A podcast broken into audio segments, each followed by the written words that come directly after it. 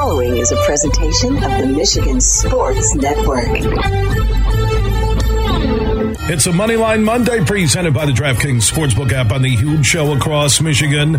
Make sure you download the DraftKings Sportsbook app and always use code HUGE to get the promo hookups. That's code HUGE when you download the DraftKings Sportsbook app to get all of the hookups. It is a Moneyline Monday presented by DraftKings on the Michigan Sports Network.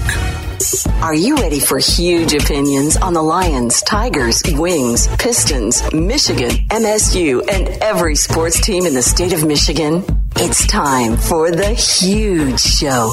From the east side to the west side to the UP, the huge show is on air statewide on the Michigan Sports Network. Voice your huge opinions now at 1 866 838 HUGE. That's 1 866 838 4843. Now, the huge one, Bill Simonson. Welcome into the huge show here, broadcasting live all across the great state of Michigan on the Michigan Sports Network. No, I'm not the huge one. Bill Simonson, Anthony Bellino sitting in the big chair for my man Huge today as he continues uh, his quest to join the PGA Tour. No, I'm teasing. He's on the uh, LPGA Tour circuit today playing a little celebrity pro am. So I'm filling in for him because I had nothing else going on this afternoon. Why not hang out with you in the afternoon drive after uh, spending the morning drive uh, with you this morning on the Michigan Sports Network? That's Brett Hayes. You can find him on Twitter at the Brett Hayes, H A Z E. You can find me, Anthony, at AC Bellino on Twitter. The Huge Show Mercantile Bank listener line, 1 838 Huge, 1 838 4843. Our guests will join us on the Roast Umber guest line. And uh, Brett, my man, as always, and of course, you can follow the show at Huge Show. I can't forget that. Huge Show on Facebook as well. Uh, what's going on over there, Brett? How are you, my man? Long time no talk. How's life? How are things? Everything's going pretty well. I had a pretty good weekend, man. How about you? I am. Uh, I'm, I'm doing well. A very, very exhausted weekend. You know, Friday night, you know, watching the NBA finals, and that was fun. And then Saturday, I had a scrambles tournament Saturday morning. Ooh in Monroe, Michigan, which is uh, about eh, 30 minutes south of Detroit. If you're looking at your handy dandy map, and you pulled out your right hand, it's at the base of the thumb down there, uh, just over the Ohio border. And then from there, I drove to Cleveland uh, for a, uh, a soiree. A buddy of mine, his wife's best friend, it was her birthday. Uh, so, you know, we got together. They have a bunch of, um, I don't really know. I, I guess the way I would describe the flats in Cleveland to people who haven't been there is if you've ever been to Royal Oak and then just take downtown Royal Oak on a Friday night and stick it right on the Detroit River. That would be the flats. I mean, it's just day club, day club, restaurant, bar. I mean, it's just it's it. it I mean, it was a whirlwind. It was a especially after the golf scramble in the morning. I mean, we teed off at like seven thirty on Saturday morning. Got done with that. Went home, grabbed my bag, shower, change, hit the road, head to Cleveland. My, I mean, what a marathon! So yesterday, yesterday I didn't do anything. I, I mean, I when I tell you I took it easy, I barely left the lazy boy. Good. I'm just not. As, I'm not as young as I once was, man. That's that's the issue. That's a jam packed weekend, though, brother. Oh, lot of lot of booze. Sweated out early. You know, got a little workout in before you know sitting in the in the chair here. Brett is in the 96.1 The Game studios. I'm coming to you live from the uh, Michigan Sports Network radio bunker. So it's great to be with you in the afternoon. And uh, you know, if you if you have an opportunity, if you download the iHeartRadio app, uh, it's free to download. You just search for 96.1 The Game. You can take us with you know take us with you wherever uh, you may be. Listen to us worldwide, and you can also catch you in the mornings uh, weekdays from 6 a.m. to 9 a.m. here on the Michigan Sports Network and all of our affiliated stations across Michigan. Visit MichiganSportsNetwork.com uh, to find the affiliate in your area. All right, so what's on deck uh, today? Here's what we have uh, on tap. And by the way, speaking of on tap, no, I'm not drinking a Labatt Blue, but I should be drinking a Labatt Blue uh, right now. But I figured I would take it easy until the weekend. Have you entered to win our golf getaway? Have you done so? And if not, pick up the phone right now and text the word golf, G O L F, to 21000. Labatt Blue is giving you 36 holes, right? They're giving you two rounds in two days at one of the great venues across, I think, what, do you have? We have A-Ga-Ming, we have Dunmaglas, and we have Tullymore, correct? Yeah. If I'm not mistaken in that giveaway? Yep. So hop in right now, text the keyword golf to 21,000 and enter to win a stay and play package for you and three of your friends. I mean, what's better than that? Here at the Michigan Sports Network. We're giving away all kinds of stuff. You kidding me? And also text the keyword huge to 21,000 to share any of your thoughts with us. That's huge, H-U-G-E to 21000. That will not enter you in the contest, but what it will do is send all your messages directly to Brett Hayes, and that way he can send them to me, and that way I can read them on the air. All right, here's what we have going on. Here's what's on tap today. Jason Beck will join us coming up in about 15 minutes to talk a little Tigers baseball. This team has fallen off of a cliff. Oh, they are bad. And, you know, going into that White Sox series a week ago, we were talking about a week, a week and three days ago. It was a Friday morning. We were going into the series against the White Sox. We're going to sweep the Sox. We're going to be a game over 500. Oh, are you serious? This is great. Who would have thought? Who would have thought? Studio audience, you're out of here. Feelings. That's all we got. We got hurt feelings right now. Not only did we not sweep the White Sox and get over 500, but that was the beginning of the end because we only scored three runs against the Sox. Then we went on and took on the Phillies on the road. We had that postponement, had to do the makeup game. We scored five runs in three days against them. We scored three runs in, in three days against the White Sox. Then we took on the Diamondbacks, and at least we got some offense popping. But uh, hey, you lose seven to five yesterday. You lose eleven to six two days ago. You get shut out uh, in the middle. It just, I mean, what an absolute disaster. Diamondbacks scoring four in the ninth, beat the Tigers for their fifth straight win. Detroit's ninth consecutive loss. And we're looking around. Everybody's looking around now. Akil Baddoo's on the injured list with the rest of the team. Uh, this morning, we're fielding calls about is Spencer Torkelson a bust? So we'll get into all of your questions. And by the way, with any of our guests, if you have a question that you want to know, because Jason Beck's at 320, Tim McCormick, Bally Sports Detroit, the former Michigan Wolverine, the former NBAer, he's going to join us at 420. Love Uncle Timmy. And then another Tim. It's a tale of two Tims today. Tim Twentyman will join us on the Detroit Lions coming up in hour number three today at 520. So if you have any questions for any of our guests, Feel free. Text your question. This one's for this one's on Tigers, this one's on Pistons, this one's on Lions. Whatever you may have, you could send in your your, your question, and as long as it's like legitimate, I will absolutely ask that for you because that's uh, that's one of the things as a show host. I like to consider myself a vehicle, a voice of the people, if you will. What else is going on in the sports world? Well, we got a whole bunch of stuff happening right now. The last game worn Wayne Gretzky NHL jersey sold for seven hundred fifteen thousand one hundred and twenty dollars at auction. Are you kidding me? It was the highest sale price for a U.S. based hockey jersey, eclipsing Mike uh, Eruzione's uh, 1980 Miracle on Ice jersey that sold for 657000 back in 2013. Who had that kind of money back in 2013? Panthers head coach Paul Maurice is a little bit coy on the plan for Matthew Tkachuk. Here's the deal Vegas Golden Knights own the series right now. They're up 3 1. Both Florida teams in both finals are down 3 1.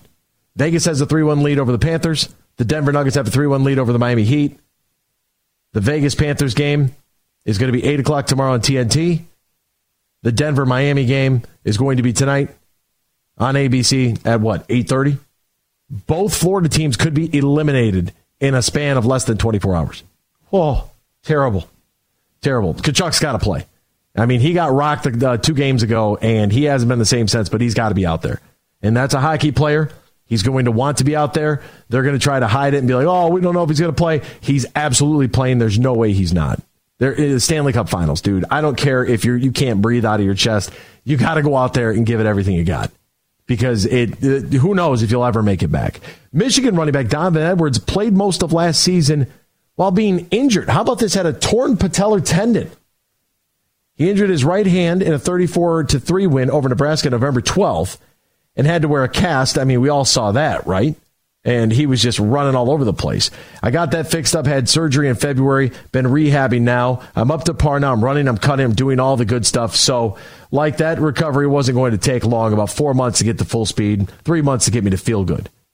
Playing with a torn patellar tendon and the, the busted up thumb and still carrying the ball. I cannot wait. Now, Jim Harbaugh had a quote out there said the, the plan this year is that everybody eats. And I love that because they're going to have to figure out a way to keep everybody happy. Blake Corum coming back is a good sign. You've got running backs that you have been recruiting that are coming up in the pipeline. Donovan Edwards is still there. Blake definitely gives you a little bit more, maybe between the tackles than Blake Corum does. Blake Corum gives you more, or pardon me, uh, than Donovan Edwards does. Donovan Edwards gives you that explosion, the ability to catch the ball in the backfield. When you're catching the ball, the cast on your thumb, I mean, come on. That guy's an animal. He's going to get his. Uh, the Houston Texans are going to induct J.J. Watt into their Ring of Honor coming up on October 1st. So congratulations, J.J. Watt, studio audience. They're a fan of him. I'm a fan of him as well. I like guys to just go out there and do their job. I'm good on that. According to sources, Tyler Herro is going to attempt to return for game five tonight, 8.30 on ABC. This is all about Jokic and Murray. I've even seen some Kobe and Shaq comparisons. I don't want to go too crazy because I think it's a little bit of a different comparison because Shaq's post game is different than the Joker's post game. Shaq, a very underrated passer. Jokic, uh, I mean, the triple doubles are, are insane right now. I mean, the guy is you know, we talk so much, and I'll get into this a little bit later on in, in today's program, but we, we talk so much about Russell Westbrook's triple doubles, right? For two years, that's all Stephen A. Smith and ESPN talked about was, oh, we got Russell Westbrook triple doubles. Every night it was a triple double. I know how this works. I know the guys that keep the stats. You know, they get a little loose out there. They start handing them out every once in a while. I know this. I work next to them. Like, come on. I see it. You know, they'll look at me. I'll look back at them at the scores to him like, yeah, like that. I mean, that pass led to the bucket. Like that's that's an assist in my book. That's how I see it. Okay, great. And for all this time we spent applauding Russell Westbrook for meaningless stats. His teammates were giving him rebounds off of free throws. They were gifting him the rebounds so he could triple double and stat hunt. I don't respect it at all. I'm not putting him in the Hall of Fame. Guy's never won anything. Here's Jokic out here. Here's a real triple double. And you know, we're not even really talking about it because that guy is winning games and is on the verge of hoisting the NBA championship after getting screwed out of winning the MVP, even though I would have probably voted for Giannis. Uh, it's okay. Jokic won two in a row, could have made it a three-peat. But Joel Embiid had to cry his way. The Sixers fan base had to cry their way to get Embiid an MVP. That's ridiculous. Where's Embiid? That guy can't get out of the second round. Kevin Love, he's going to be good to go for game five after celebrating the birth of his child. So congratulations, Kevin Love, and to his wife, obviously, because she did all the hard work. I like the fact that he's not taking maternity leave. He's going right back at him, baby. Get out there for game five. Maternity leave. We had a guy one time leave the, my family's grocery store because his wife was having a baby. The guy wanted like three or four weeks off. My uncle looked him dead in the eye and said, Who's having the baby? Her or you? You going to be here in three days or what? And he's like, no, I need the weeks off. Dude, go ahead. See you later. Uh, the Raptors are going to hire the Grizzlies assistant coach, Darko Rajakovic. And I love this. I love this. Another Serb at the helm. Good for Toronto. Way to make it a good deal. And by the way, I can't believe what I'm about to tell you right now. The PGA Tour in LIV Golf Partnership is facing government scrutiny. Are you Senator Richard Blumenthal, a Democrat out of Connecticut, chairman of the subcommittee whatever that is, notified the PGA Tour commission, Jay Monahan, of the inquiry in a letter. And he sent the same letter over to the Saudis. They probably dumped that thing right in the shredder. Blumenthal, after he sent this letter to the commissioner uh, of LIV, Greg Norman, had this to say. The PGA Tour's agreement with the PIF regarding LIV golf, I just like saying the letters, raises concerns about the Saudi government's role in influencing this effort and the risks posed by a foreign government entity assuming control over a cherished American institution. Bro, did you not just see whatever Chinese company that has links? To, It's a Chinese company that is linked to the Chinese government bought farmland outside of U.S. bases. We allowed that to happen, and you're worried about a golf tour. Are you nuts? Are you smoking crack? What is wrong with you? You're worried about the PGA Tour and the LIV Golf Tour, but you're not worried about all the farmland being bought up by a company from China. I, I mean, I, correct me if I'm wrong. Please, somebody help me. Help me understand the level of stupidity that we are at right now.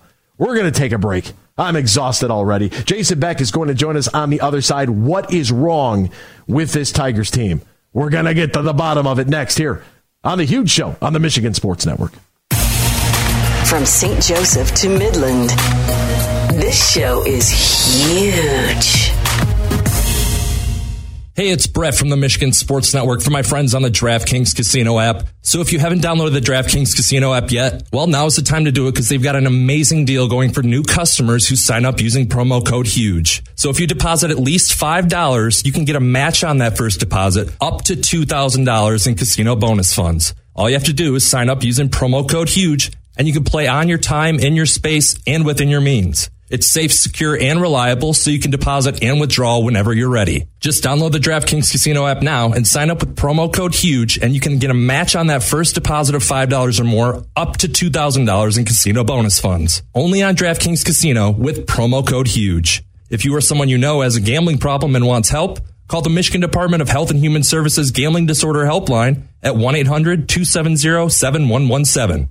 21 and up, Michigan only, one per opted in customer. Minimum $5 deposit, max match $2,000. Deposit and bonus amount require 15 times playthrough within 30 days. See terms at casino.draftkings.com slash players choice. Restrictions apply. Roast Umber is a farm direct coffee sourced from Central American farmers and roasted in Grand Rapids. And also the Nitro Cold Brew Coffee is a convenient and healthy option for energy with no sugar additives. Look for it at your local retailer or at roastumber.com.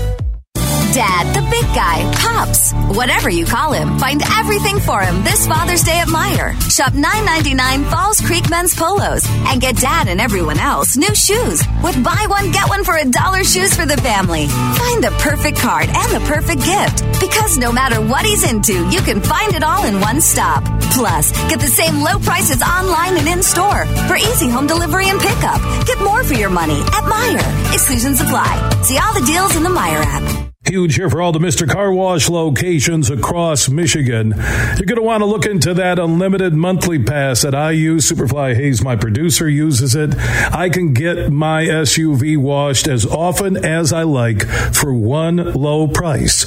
You can sign up today. Just go to MrCarWash.com or stop by your local Mr. Car Wash location here in Michigan for the one close to you. And to get that unlimited pass, go to MrCarWash.com. Disturbed, the Take Back Your Life Tour.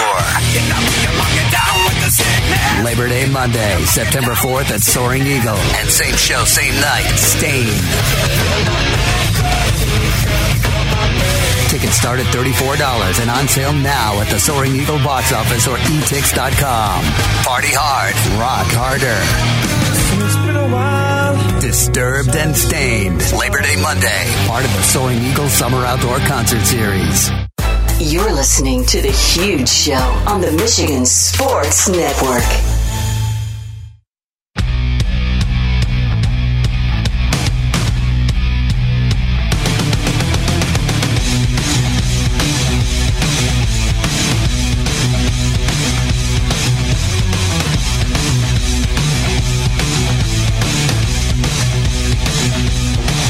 Behind you there. The one two line drive, base hit into left field. They're waving around Marte. He will score. The ball was bobbled out there by Carpenter. Carroll coming around, and the Diamondbacks take the lead. Down to the. Oh boy, the sound of another series sweep against our beloved Detroit Tigers. That's Brett Hayes. I'm Anthony Bellino filling in for the huge one and joining us uh, right now to talk a little Tigers baseball with us on the Roast Umber guest line. Our good buddy Jason Beck covering the Detroit Tigers. Jason, my friend, long time no talk. How are you? How's life? How are things, partner? Uh, just plugging along. Another day, a uh, another fresh start, I guess. Oh, that's what they that's what they say. Every day, you know, baseball's an everyday sport, right? So you don't want to get too high on the highs. You definitely want don't want to get too low on the lows. But three consecutive series sweeps leading into the series against the Atlanta Braves you know, we were talking about it. Uh, you know, I don't even know how many days ago it was. Uh, going into the White Sox series in which they got swept, we were like, "Hey, it was Friday morning. We were all hyped up on the show, and you know, hey, if they sweep the White Sox, this team's going to be over 500. We'll talk about this Monday morning. We're all geeked up and ready to go, right? Uh, things are looking good. And then the White Sox series happened, and things have progressively gotten worse. What seems to be the issue? What is our major malfunction here, Mister Beck? Honestly, they're missing Riley Greene. I mean, let's be honest. I, I think that injury was was devastating for these guys. They were able to overcome it for one day, but then when you look at the impact on that lineup, it becomes a little more right-handed, and really, it until Kerry Carpenter came back from the injured list, you really didn't have a, a major impact bat that you could rely on in the middle of the order. And so you know, teams have been able to stack right-handed starters against these guys and lean on the right-handed portions of their bullpen and you know take their chances with the uh, with the few left-handed hitters. Now it changed a little bit with with Carpenter's return, but I, I think it's still a little bit out of balance. It's not just Riley Greene's hitting that they miss; it's his defense and center, and it's also his energy. Um, he he has a presence in the clubhouse and in the dugout and enthusiasm that's hard to to duplicate among these guys. He's he's got a personality there, and yeah, I, I think when when you watch this team plug along, it doesn't seem to have that same energy level. You know, eh, Jason, when we think about the Riley Greene injury, in you know alluding to its larger impact why is it in the game of baseball which is probably the most individual team sport uh, that there is on the planet, like you have to be able to do your job, right? If you're on the defensive side, you have to be able to field, right? You can't be committing errors. Uh, you have to be able to, you know, uh, get the putouts when necessary. But on the offensive side, it, it's all about your individual ability, you know, to be able to win that head to head matchup against that pitcher that day, right? And against that staff that day, if you will. Why is it that when you take that bat out of the lineup, it's seemingly more difficult for everybody else? Uh, I, I think a he, you know, he's arguably the, the best hitter in that lineup when when he's going right. Certainly for me, he was by far the best hitter in that lineup. Um, I, I think him reaching base and being in good positions had impact for the rest of the lineup after him, which is why he was batting second or third most games. Yeah, I think he made Javi Baez a better hitter, hitter because it gave Baez more chances to drive in runs. But also, too, I think that you know when when you're a center fielder at Comerica Park, that's a huge role because it's a very big ballpark. It's a ballpark with huge gaps, and it's a park where you have to be a very good athlete and cover a ton of ground to be able to play center. Now, Jake Marisnick has done a you know a fine job defensively. Don't get me wrong, but he doesn't have that same presence. He's just kind of parachuted in here, having just been acquired, you know, last week or I guess a week and a half ago now. So he just, I think it would be like if the Tigers of, you know, 10, 11 years ago lost Austin Jackson, or if the Tigers of 15 years ago lost Curtis Granderson for a stretch. You just, there's something about that position, and especially when you have a a uh, upper tier level hitter like Riley Greene, I think there's a double effect there. Is what do you think, Jason? What is the I guess the right way to maybe qualify what we have here for hitters like Spencer Torkelson. And what I what I mean by this is when when we're we're talking about Riley Greene and how successful he has been. You know, he's had 642 plate appearances, 579 at bats, and he's batting 268. Then we look at Spencer Torkelson, the consensus 1-1. He's got 668 plate appearances, 591 at bats, and is hitting 212. What do you think? What's the right, the proper amount of at bats needed for a young guy to come in to say, hey, you know what? We might have thought or wished or hoped he was going to be this type of player, but now we've seen enough to say that, hey, he's more or less going to be that kind of player. Is there a specific number out there that you look at? Um, some people say a thousand at bats or a thousand plate appearances or whatever. Um, other people will say a little bit less than that.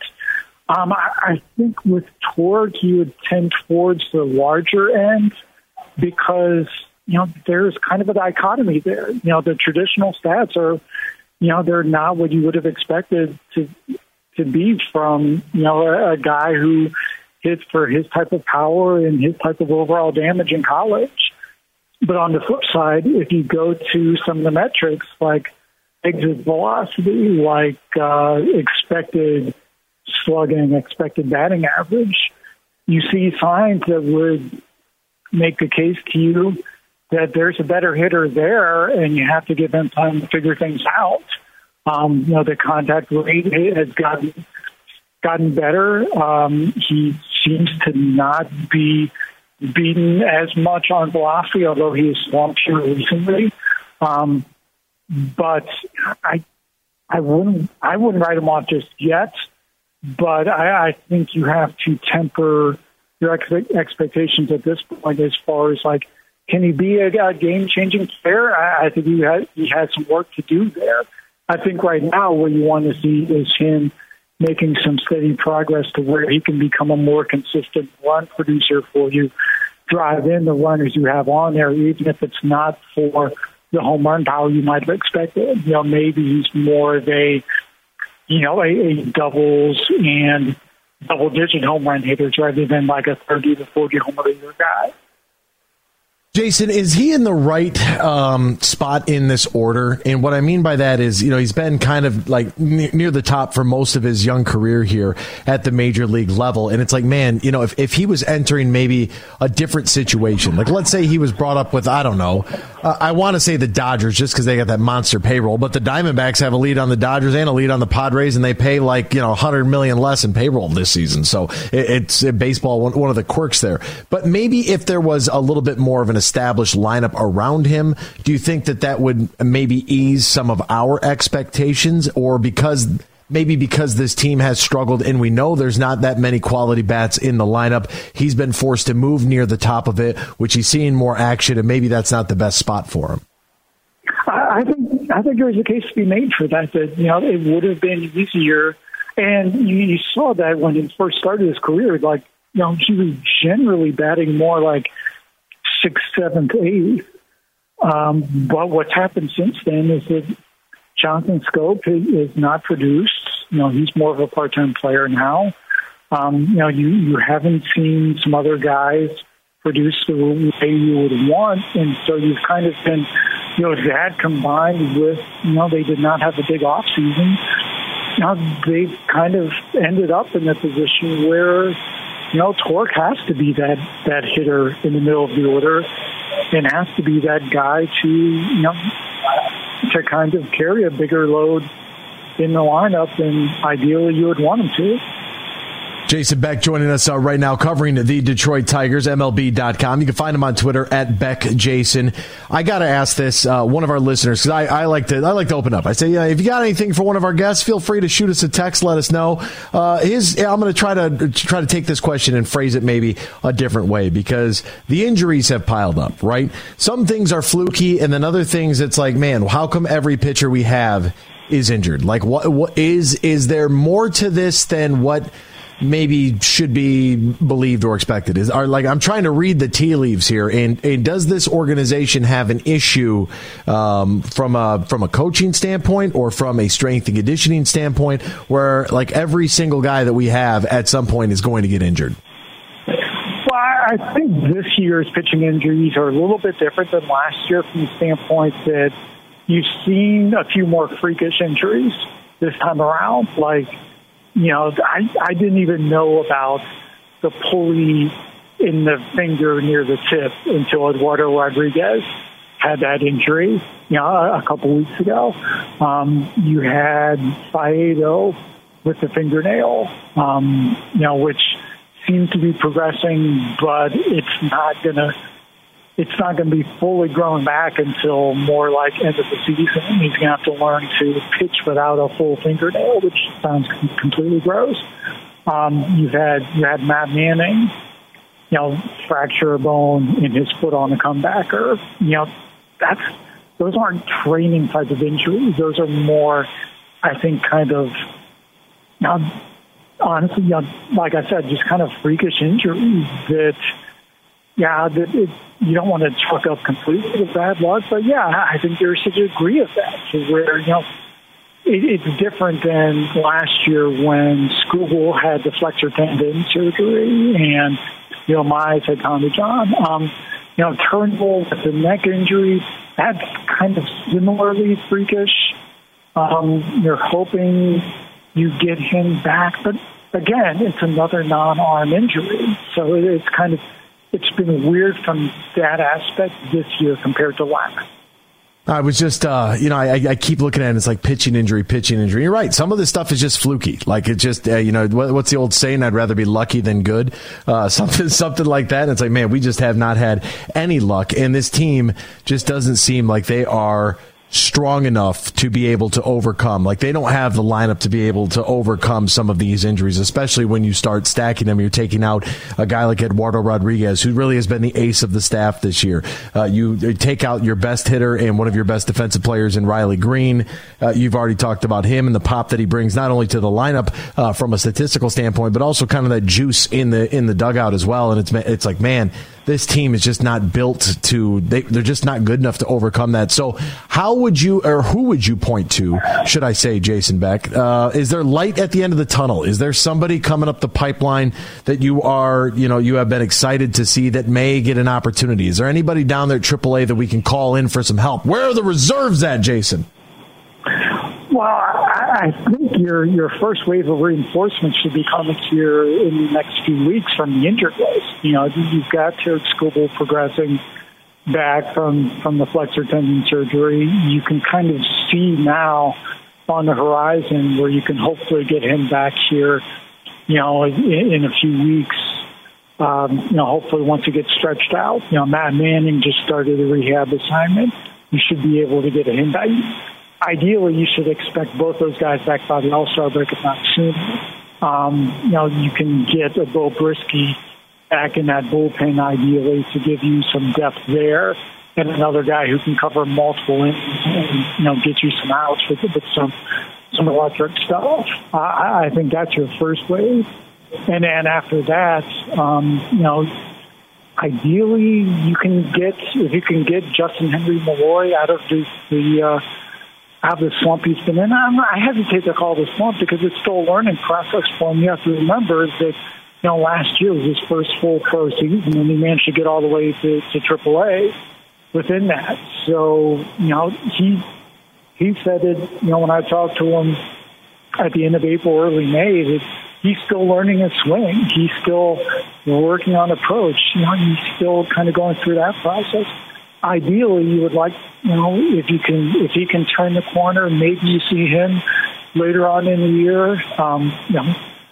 back on the pitching front you get eduardo rodriguez ideally back. You know, he's throwing now some. Um he's not quite on a, a pitching progression or rehab assignment but it looks like it's not as severe an injury as you might have initially feared so ideally, you can get him back maybe in July. Although then you know you get to the trade done, and you wonder if he's going to stick around.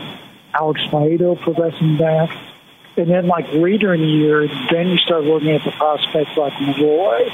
You know, like maybe Colt Keith if he catches fire. Although I, I tend to suspect that you might see him get more of a full season in the minor leagues, considering he hasn't really had a chance to do that between the uh, between the short minor league season in 2021 and having the injury last year. But I think that's kind of the stages you're looking at in terms of getting reinforcements. He is Jason Beck. You can read his work, MLB.com, following the Detroit Tigers. You can find him on Twitter at Beck Jason. Jason, my friend, as always, partner, appreciate your time. Thank you uh, for taking the time to join us today, my man. We greatly appreciate it. Anytime. Always good talking baseball with you. There he goes, Jason Beck, my guy. It's a uh, man. It is some it's some lean times right now. If you are a Tigers fan, there's no doubt about it, and we hope that you know that first wave of reinforcements gets here and gets here quickly because right now the way this team has spiraled over the last week and a half is is not good. We're going to step aside. We'll be back with more of the huge show right here on the Michigan Sports Network. Everything huge 24 7 at thehugeshow.net. Are you ready for the biggest party of the year? Nickelback with a live show unlike any other. Friday, June 16th at Van Andel Arena. Nickelback, the Get Rollin' Tour with Brantley Gilbert and Josh Ross. Tickets on sale now at Ticketmaster.com and LiveNation.com. Get rolling and get your tickets now. Drive for a cause at Mini on the Mac on August 4th and 5th. Hundreds of Mini Cooper owners will come together to experience a unique trip across the world famous Mackinac Bridge. Mini on the Mac also raises vital funds for biomedical research at Van Andel Institute in Grand Rapids. Not only will you have a great time, but you'll also be supporting a great cause. Register now at minionthemac.com to be a part of this one of a kind event. That's minionthemac.com. Register today. We played for the thrill, that rush you feel with the game on the line. I'm Herman Moore, Lions All Pro wide receiver. Now, with Eagle Casino and Sports, the new sportsbook app from Soaring Eagle, anywhere I'm at, I'm still in the game. Sign up now and get up to $1,000. That's right, up to $1,000 for a risk free bet on your next favorite underdog, parlay, or prop. Eagle Casino and Sports. Made in Michigan, made for Michigan. Must be 21 or older in Michigan to play. Have you ever played golf at Tullymore, St. Ives? Have you experienced a stay and play package in Canadian Lakes, Michigan, less than an hour north of Grand Rapids? Well, here's what you need to do if you want to take advantage of great deals right now. Go to tullymoregolf.com. That's tullymoregolf.com, and you'll see the link for packages, accommodations, dining, meetings, weddings, events, and so much more. And especially golf on the 18 hole layout at Tullymore and the 18 holes at St. Ives. And they can accommodate any group, whether it's two people getting together or 200 looking for a weekend or an overnight celebration. That includes a little business, golf, great food, and beverages. Just go to tullymoregolf.com. That's tullymoregolf.com. They're located in Canadian Lakes, Michigan, less than an hour north of GR. Get more info at tullymoregolf.com. At Mercantile Bank, we believe in empowering the communities we serve and that financially strong individuals and families are vital for building strong communities. That's why we're committed to providing budgeting tools and interactive resources designed to help you take charge of your finances. Our friendly staff is always here to help answer questions and provide solutions to help you reach your goals. Call, stop in, or visit us online at mercbank.com to learn more. And let's help you make today count. Member FDIC, Equal Housing Lender. You're listening to The Huge Show on the Michigan Sports Network.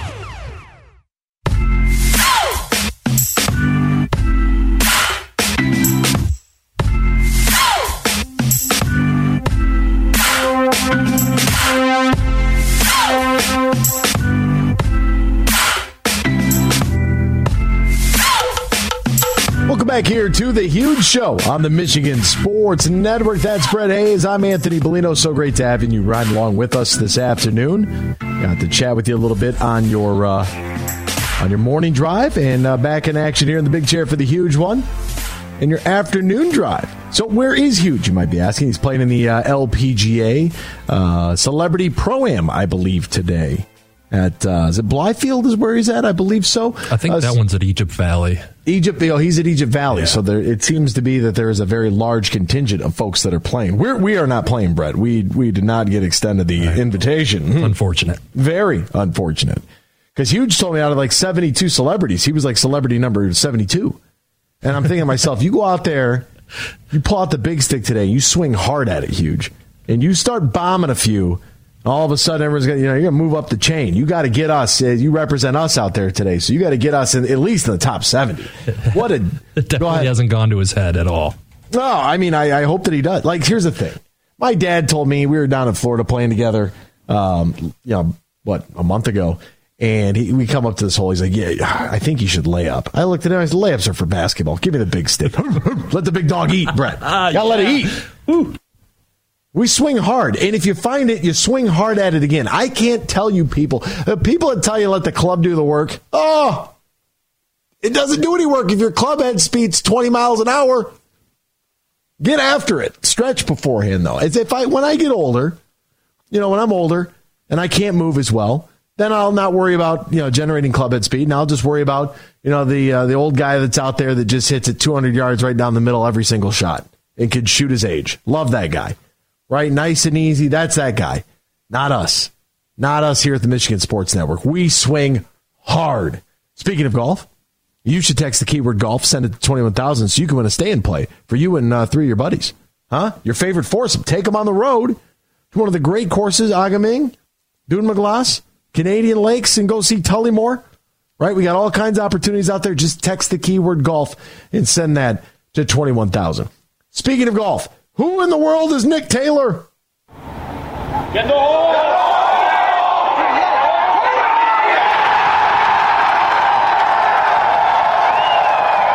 Is there anything better than the gallery cheering on the Canadian at home? First time a Canadian has won it since the 50s. Uh, it's like the Stanley Cup. They, they just can't win the tournament, right?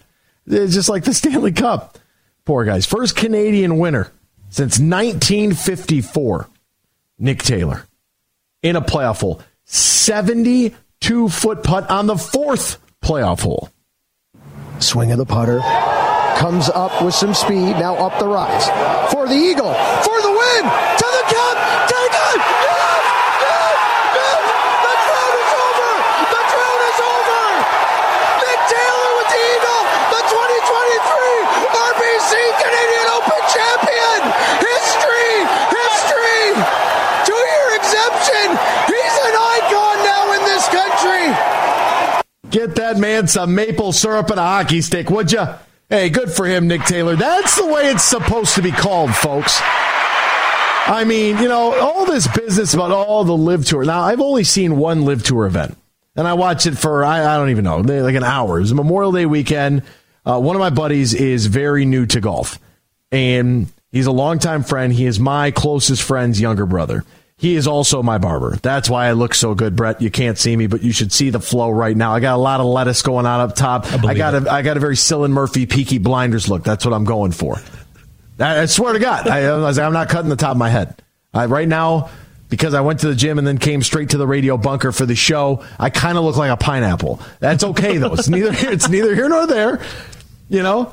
But he's getting into the game of golf, and so he's watching the LIV tour. We were in Chicago for a music festival and uh, he's got on. I'm like, you know, I've never watched a LIV tour, but there are some things here that I really like. I like their graphics presentation. I like their whole diagrams that are on the screen, so you can see where where the tee box is at, where the where the guy shot at, where he's hitting from. You can see the distances. They had some. Uh, they had basically like what you would see on your golf cart uh, for your greens and your pin locations was along the bottom, and they had the scoreboard, you know, tracking on the left hand side. Like it's pretty incredible.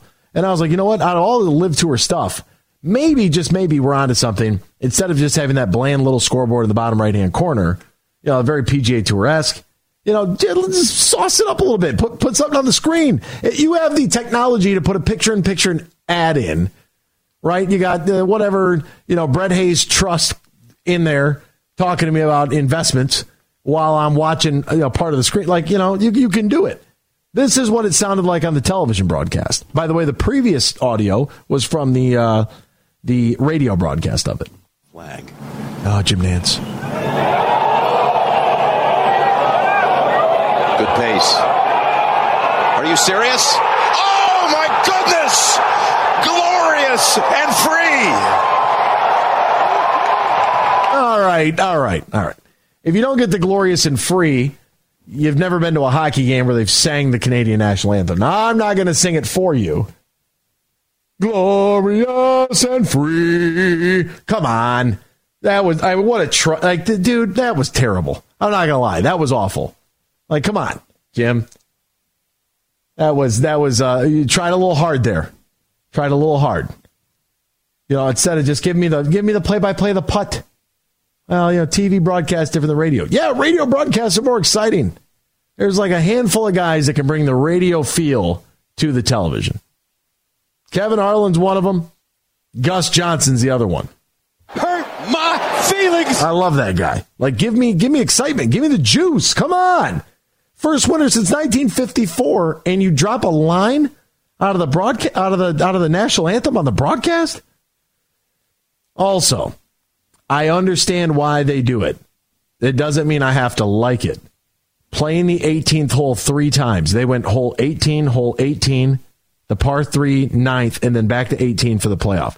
Can we please get some sort of set criteria for all PGA Tour events? That if you're tied after 72 holes, play, play 16, 17, 18, and have it be an aggregate score. And I know most of the people are moving off the course. I get it. It's a hassle for every It's a hassle for everybody. I understand that. But TV's already, everybody's already there. Like, come on. Like, can we just, do we have to play the same hole over and over and over again? Can we a little variety? Not to mention, I wish that there was a grandstand 30 feet off of every green just in case I shank one into the grandstand. I get a free drop. Hand me my wedge. That was uh, that might be something they need to look at uh, as well. But congratulations, Nick Taylor. Now we've all heard of him. Hour two is next. The huge show, Michigan Sports Network. Big, bad, huge.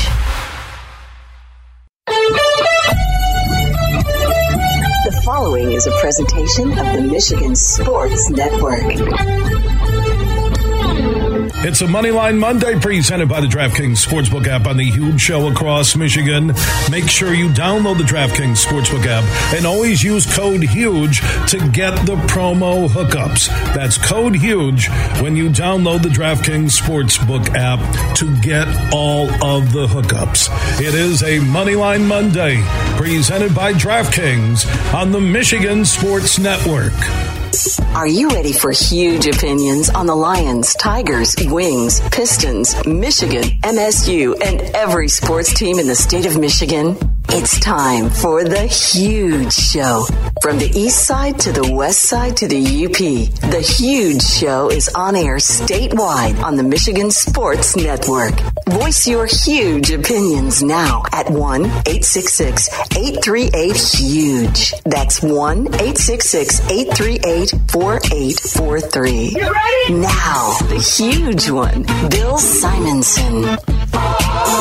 Welcome back to the huge show on this Monday, the 12th day of June, in case you didn't know that, 2023. Great to be right along with you, no matter who you are, where you are, how you may be listening all across the great state of Michigan and worldwide on the free iHeartRadio app. We say good afternoon to you. That is Brett Hayes. Find him on Twitter at the Brett Hayes. I am Anthony Bellino, filling in for the huge one. You can find me on Twitter at AC Bellino. Send the tweets directly to me. Terry is all fired up on Twitter right now. He's coming after me over my tweet about the uh, the and, and story here about this LIV PGA Tour.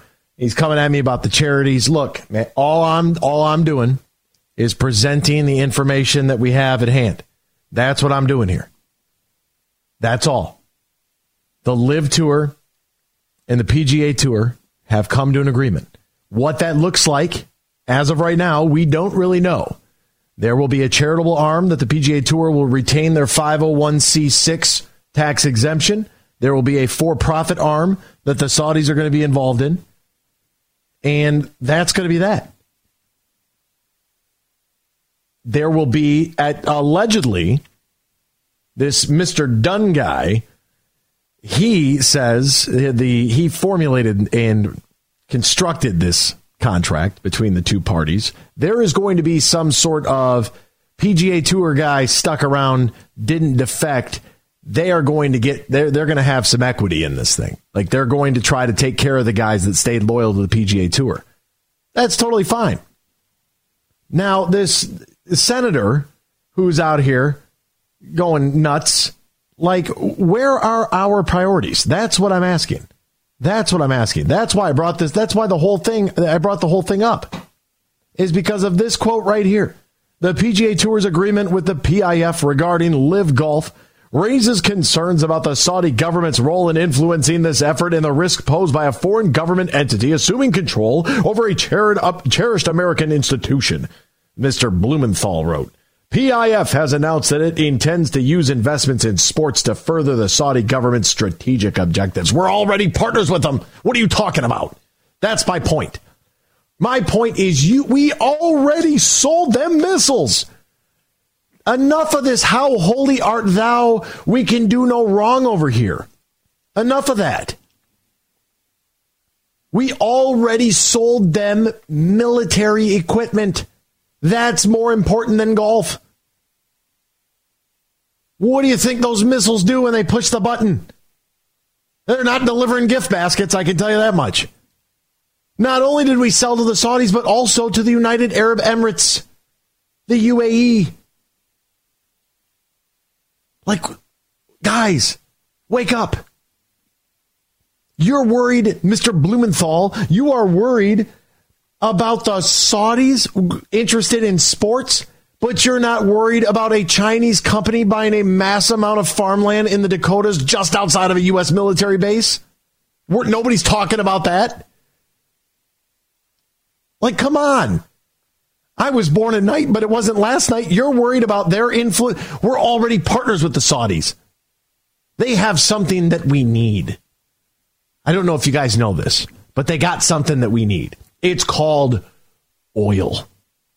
Right? And once you do a little bit of research on the battery, the lithium battery that goes into an electric vehicle, just do a just do a quick Google search for me.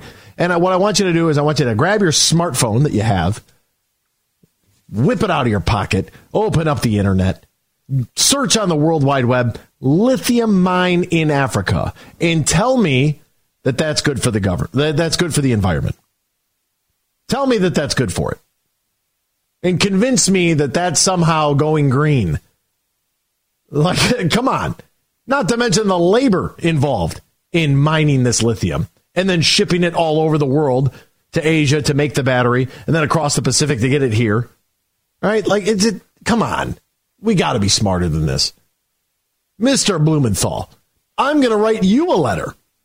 Me, Anthony Bellino, filling in on the huge show. I'm going to write Mr. Blumenthal a sternly written note that says, don't worry about the Saudi Arabian influence in Gulf and worry about the Chinese buying all the farmland around our bases. The fact that that sale even went through. I mean, priorities, folks, priorities. I don't care what side of the fence you're on. Doesn't matter to me. Red, blue, green, yellow. What's it matter? What? It, it doesn't. A bunch of people arguing over nothing. So if the crown prince, Mohammed bin Salman, wants to get into the golf game, I, that, I am giving you this information. And I tweeted the link to the article so that you may read it yourself. Facing government scrutiny out of this United States Senator's permanent subcommittee on investigation has opened up a review of the PGA Tour's planned alliance with the DP World Tour and Saudi Arabia's public investment fund. Senator Richard Blumenthal. Well, hearty har har, Mr. Blumenthal. I don't like it, but I don't think it. I can't control it. Now I got Terry all over me like a cheap suit right now, climbing all over me on the internet, trying to bash my brains in. Personally, I think the whole situation, deal, and merger stinks to the high heavens. I am not in a sharing mood, and I don't like our PGA having Saudi money on the ledger. Do you not know anybody who's Saudi Arabian that lives here?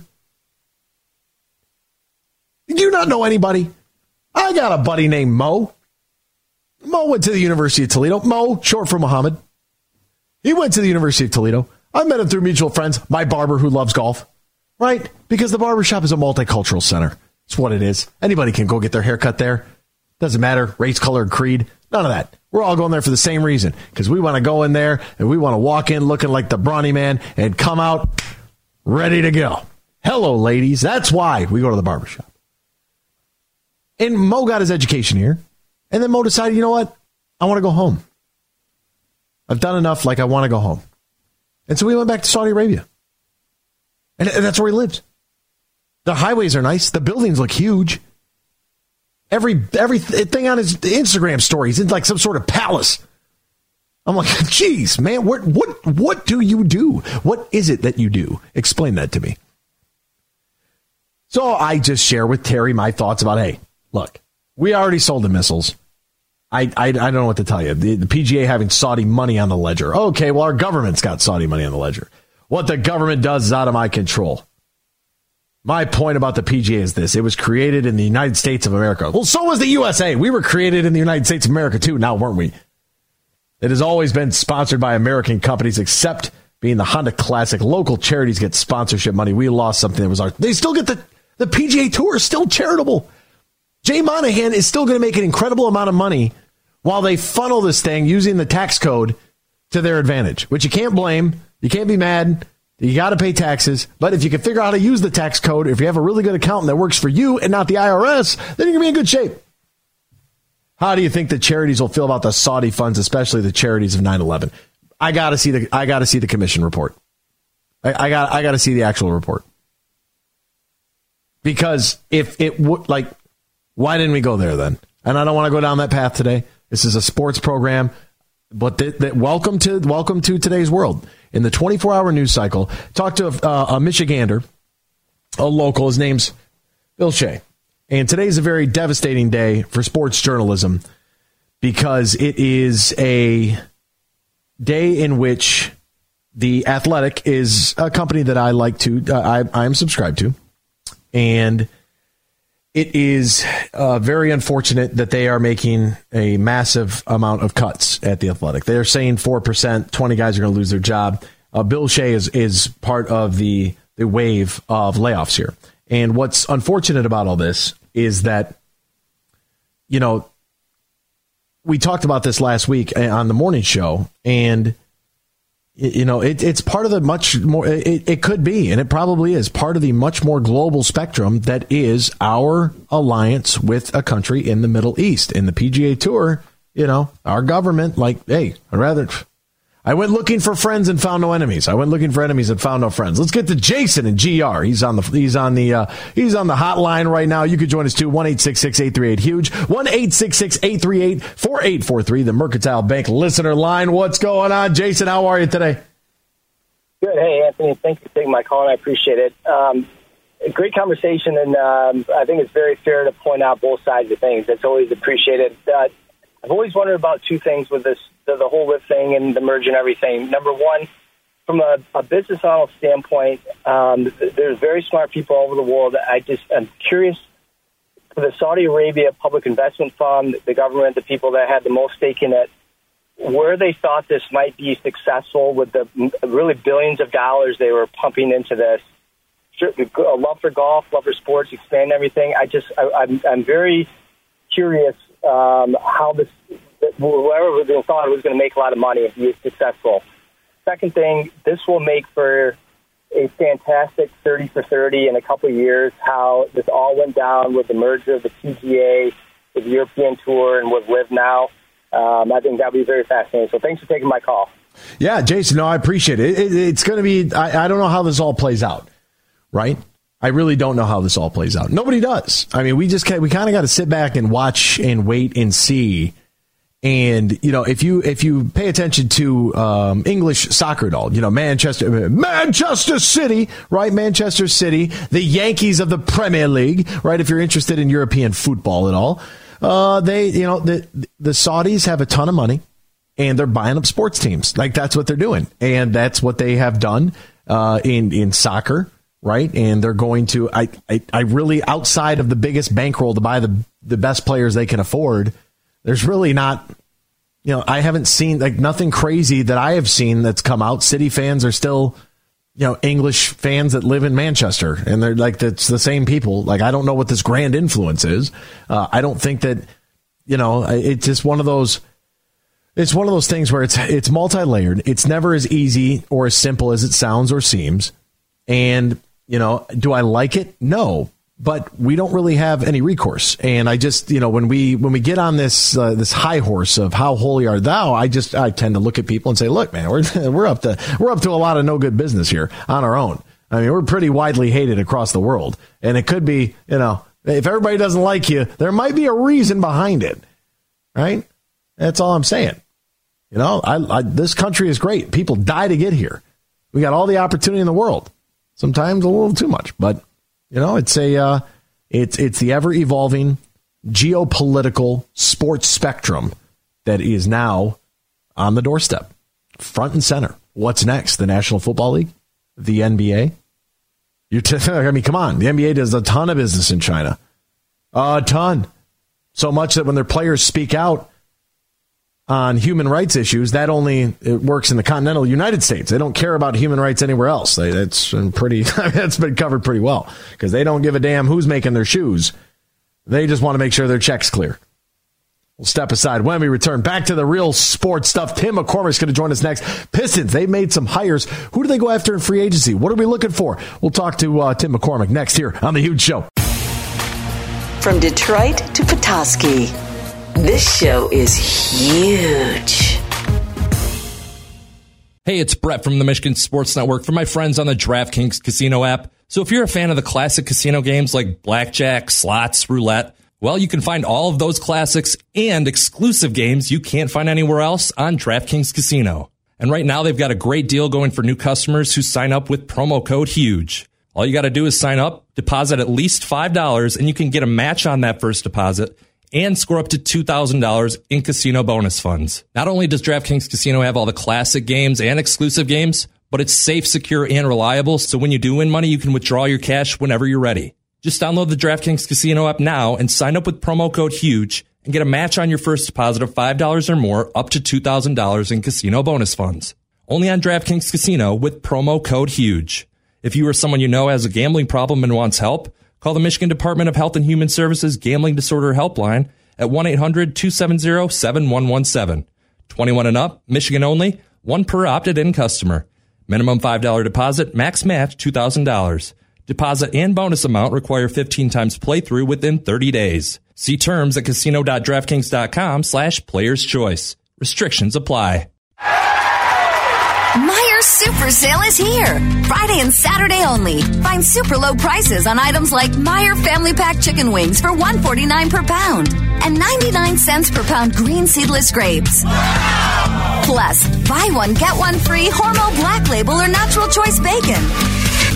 Don't miss limited time prices during the Meijer Super Sale. Friday and Saturday only while supplies last. Exclusions apply. See all the deals in the Meijer app. Roast Umber is a farm direct coffee sourced from Central American farmers and roasted in Grand Rapids. And also the Nitro Cold Brew Coffee is a convenient and healthy option for energy with no sugar additives. Look for it at your local retailer or at roastumber.com. I'm Matt Shepard, the voice of Detroit baseball. I'm Herman Moore, and football is my game. So we know a few things about sports. And the passion of Detroit fans. That's why we're big fans of Eagle Casino and Sports. It's the mobile sports book that lets you bet on action all year long. Right from your mobile device. Eagle Casino and Sports. Made in Michigan. Made for Michigan. Download the app and start winning today.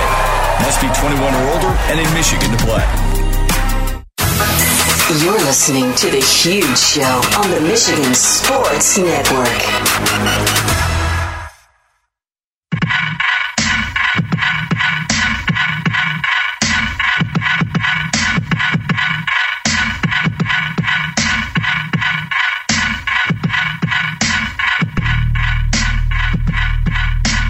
Welcome back to the huge show here on the Michigan Sports Network. That's Brett Hayes. I'm Anthony Bellino filling in for the huge one and joining us uh, right now on the Roast Umber guest line.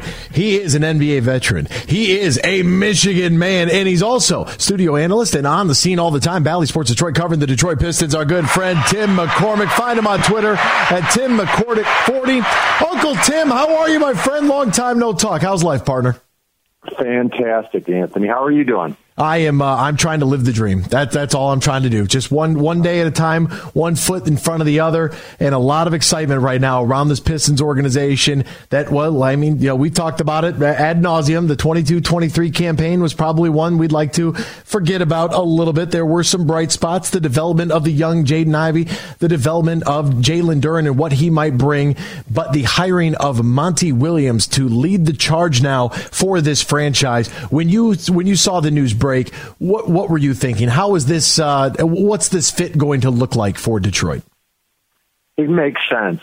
And when when you look at where the organization is, they need somebody that that is going to be a little bit more of a closer. I, I didn't love the idea of you know a, a guy coming in that had never coached in the NBA as a head coach. I, I think that Monty Williams is high character. He, you know, he's a good Christian man, which means a lot to me.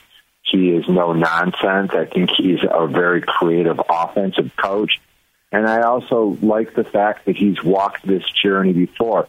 He took over a, a horrible Phoenix Suns franchise that won 19 games the year before he arrived. And then the last two years, they've been among the best in the NBA. Um, I was shocked that that Phoenix pulled the trigger and got rid of him because I think that he is the guy that that is perfect. And they've also made some some other additions to their coaching staff as well. Stephen Silas is going to join uh, Monty Williams. This seems like this is going to be a, a, a pretty good fit uh, as well. A guy coming over from the Houston Rockets who's obviously had some experience with a very very young roster there in Houston. A lot of folks like to try to mirror the success of the two teams or the failures of the two teams and pit one against the, uh, against another. And maybe that goes back to you know the Cade Cunningham uh, draft pick and you know some other things there where it gets the internet internet a, a buzz. But as far as the assemblance of Monty's staff to this point, how do you feel? Well, I am. I played for Paul Silas, so I've known Steve Steven since he was a little boy, and he's uh, he's a great basketball mind. Now there, there's a lot of intangibles that go with being a head coach, and I think that he might not be as suited to be the general as as the you know the lieutenant or the colonel. Um, I think he's a really good basketball mind. It didn't work out in Phoenix. It seemed like you know in games where John Lucas took over for Stephen Silas. You know he got so so much experience. It seemed like the Rockets did better in those scenarios. Um, Mark Bryant is is a renowned big man coach, and I think he will help Wiseman. I think he'll help Duren and all the Pistons big guys. And they need help because you know last year I think they got by a lot on on skill, and now it, it's good to add some tricks. Now, uh, when we when we take a look at the development of the Pistons bigs. I, am one of those people that uh, I have no problem with the way that this roster has, you know, been constructed to this point with with Marvin Bagley. I think that there's something there that you know hopefully he can he can tap into and begin to kind of stretch his game a, a little bit uh, further toward toward the outside. I, I love Jalen Duren. I, I, can't get enough of that guy. I like uh, Isaiah Stewart. I just think that maybe he's a little undersized to be an everyday starter in the league, but he plays with such great tenacity. We've seen undersized guys. Ben Wallace here with this franchise was undersized, but when you play with that kind of heart and that kind of tenacity, and, and then you add in James Wiseman a little bit bit of a project there. They tried some things at the end of the year, but those four with, you know, to make up the front court, to have some depth and to be able to have those four in a rotation, do you do you like the semblance of that? There are some positives. There are some things that I'm concerned about. The way the game is being played today, no one's really posting up, so you need big guys that show versatility. They can make perimeter shots, can play in the pick and roll game, um, can be lob threats. And and so I do think that at this point that that that Bagley and Duren uh, and and to a lesser degree Wiseman they, they all they all kind of do the same thing. Isaiah Stewart has shown he can make threes, but is is he an everyday starting power forward? I, I think that you've got four centers, and I'm just not sure how you're going to be able to get minutes for all of them. I would not be surprised especially with the draft coming and the opportunity to package some things, I think one of those guys will not be here next year. Is there a leader in the clubhouse in your mind when it comes to this upcoming draft of who the Pistons, uh, uh who would you like to see them select? Well, I, I don't think that there there um, there's any way that we can accurately guess because we're not in the gym with the Pistons brass looking and working out the players for me, what I I look I look at um, Cam Whitmore and I like him. I like the Thompson twins a little bit, um, but the guy that I I think is a really good fit is Taylor Hendricks.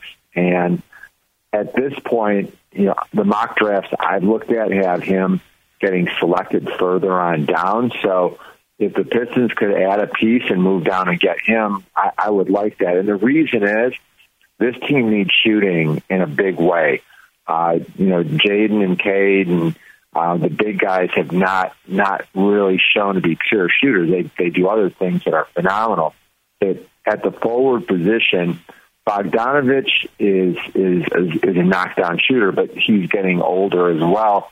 I would like somebody that can just stand out there and knock down shots, and also has stopper capabilities on the defensive end, multi-positional coverage would be great for this team. You know, somebody like Taylor Hendricks, I think, can cover a four. If you switch him onto a two, he can contain the ball.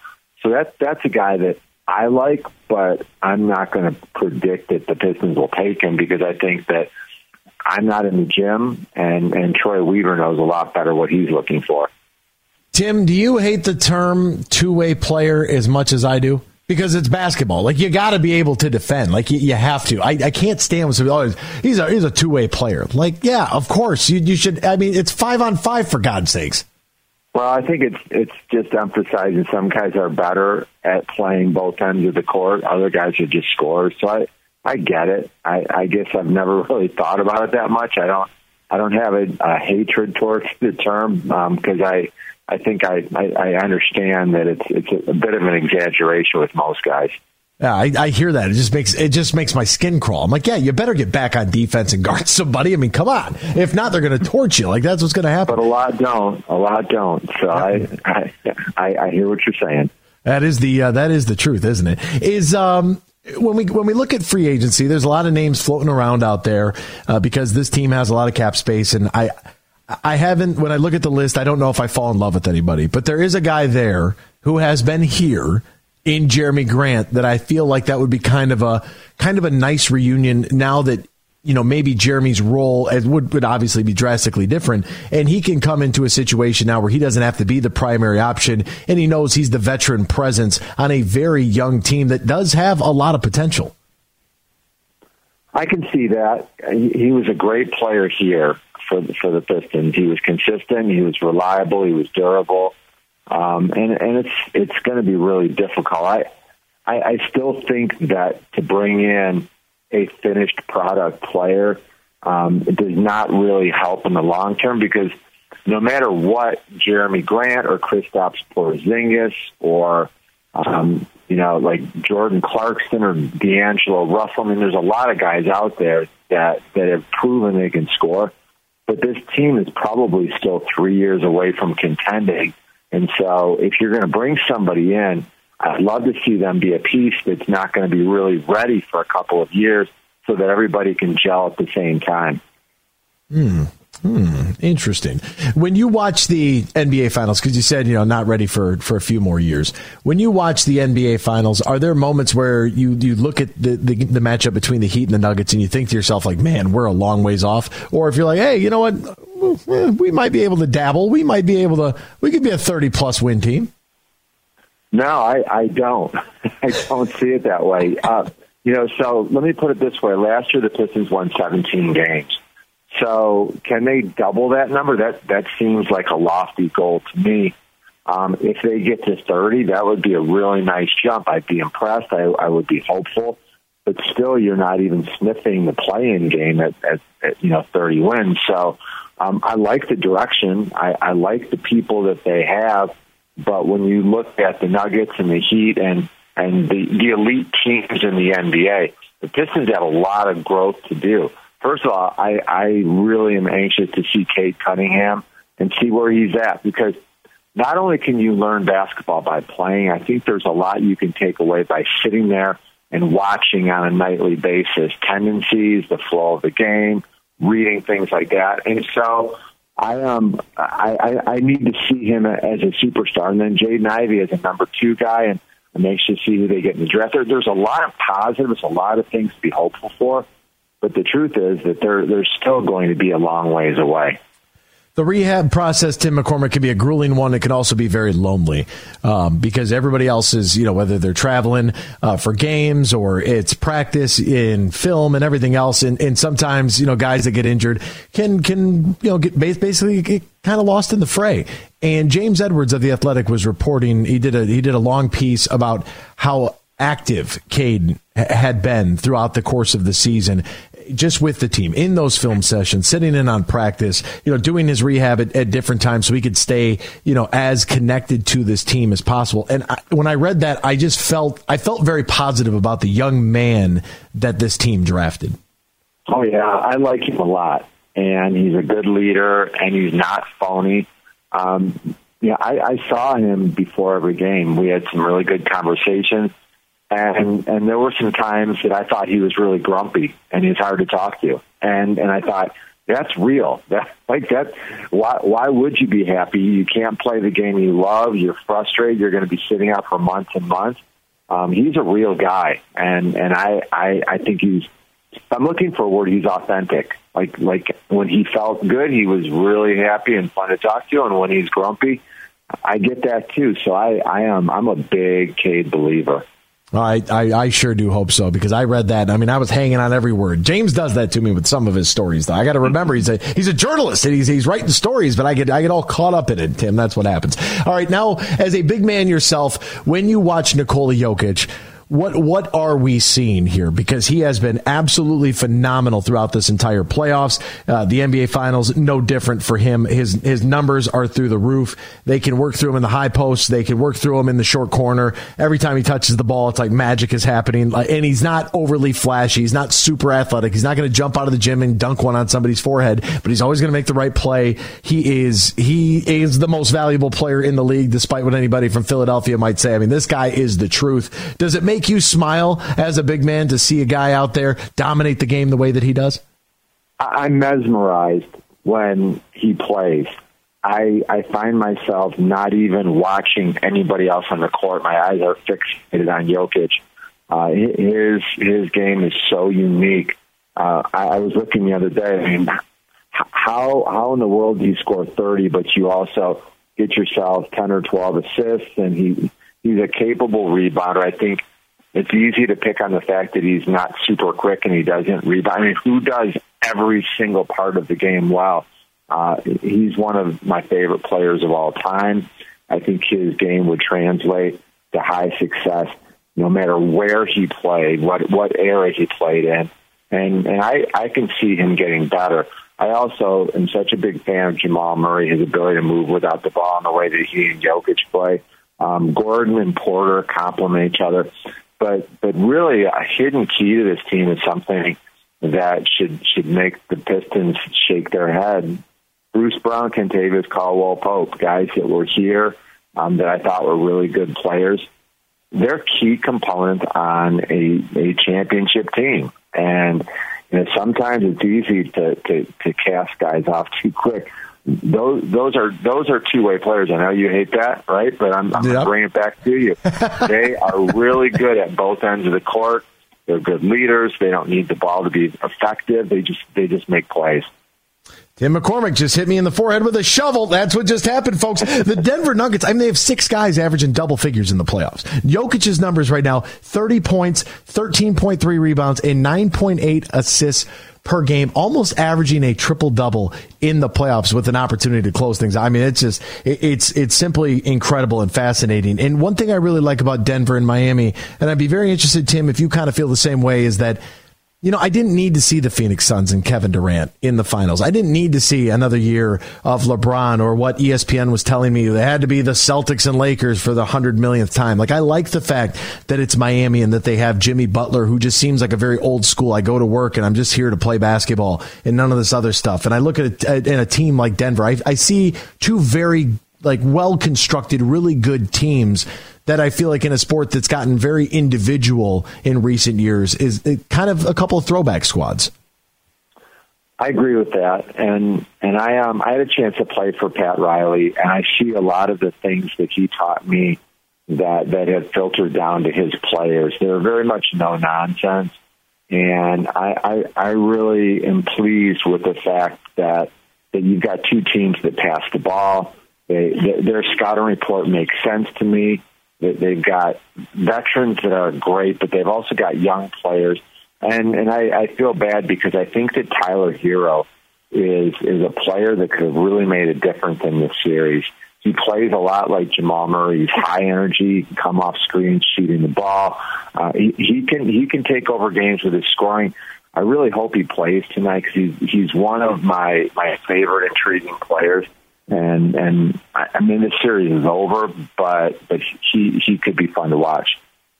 He is Tim McCormick. You can find him on Twitter at Tim McCormick40. You can find him on Bally Sports Detroit, the NBA vet, the Michigan man himself. Uncle Tim, my friend, thank you so much for your time today, partner. We greatly appreciate you. Thanks, Anthony. Good talking to you. Always a pleasure. There he is. And, and for those that don't know, I have a lot of uncles. A lot. Uh, I mean, I got Uncle Herman. You, you hear his ads. Soaring Eagle. Uh, uncle Lomas, Lomas Brown, he's my uncle too. Uncle Tim, basically anybody that's older than me is my uncle.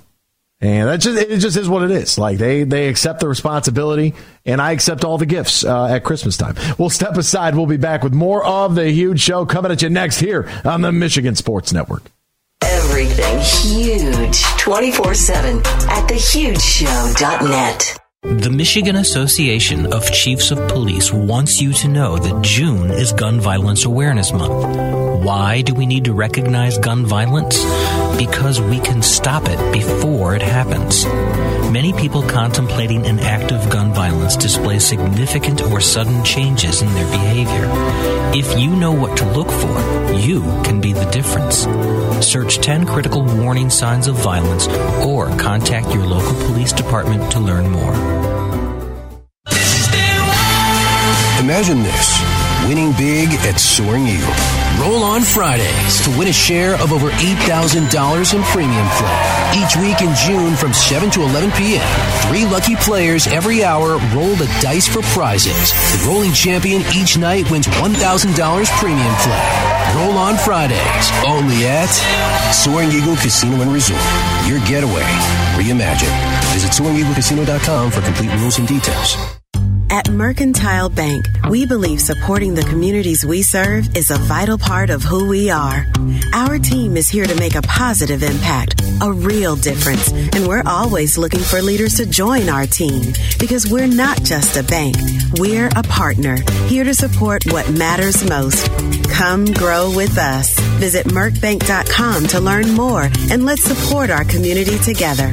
Mercantile Bank, member FDIC equal opportunity employer. Drive for a cause at Mini on the Mac on August 4th and 5th. Hundreds of Mini Cooper owners will come together at the world famous Mackinac Bridge. You can register now at minionthemac.com to be a part of this one of a kind event. That's minionthemac.com. Hey, this is Matt Shepard from the Michigan Sports Network. I love summers in Michigan because it means golf season. Now, two things always when I go golfing. I make sure I got my sticks and I've got plenty of cold, fresh Labatt Blue Light.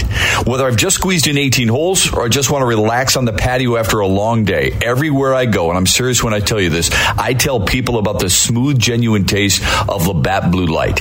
It's just a great beer. Michigan Sports Network is giving you a chance to win a foursome to Michigan's best courses. Just listen weekdays to the Huge Show and X's and Bros, or just text golf to 21,000 to enter.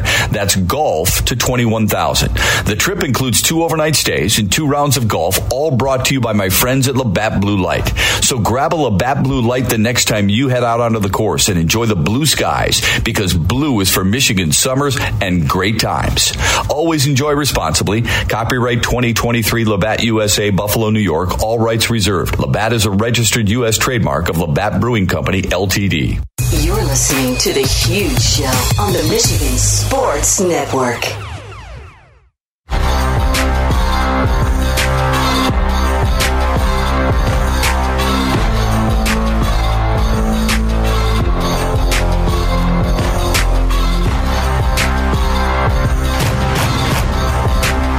Welcome back to the huge show on this Monday. So great to be riding along with you, no matter who you are, where you are, how you may be listening, all across the great state of Michigan and worldwide on the iHeartRadio app. We say good afternoon to you. That is Brett Hayes. Find him on Twitter at the Brett Hayes, H A Z E. I am Anthony Bellino. You can find me on Twitter at AC Bellino. It's great to be with you. Great to be filling in for the huge one. Once again, always ready to answer the call for huge. Now, we have this debate going on right now, literally right now. I'm a part of this, uh, you know, for, for our listeners who, who may not know, I'm a part of this group chat, right? And this group chat's got, I don't know, 17, 18, 106 people in it. It's on Instagram and everybody's arguing about everything all the time, right? Somebody could say up, 15 arguments are going to come in and say down. Somehow Chase Young's name got brought into this conversation just now. Uh, apparently somebody in this group chat who is afraid to call the Mercantile Bank listener line at 1 838 Huge. That's 1 838 4843.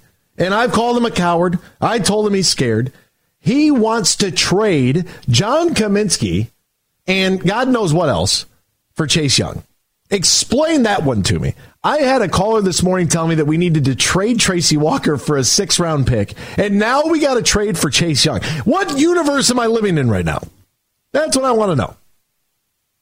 That's what I want to know. What universe am I living in right now? Now,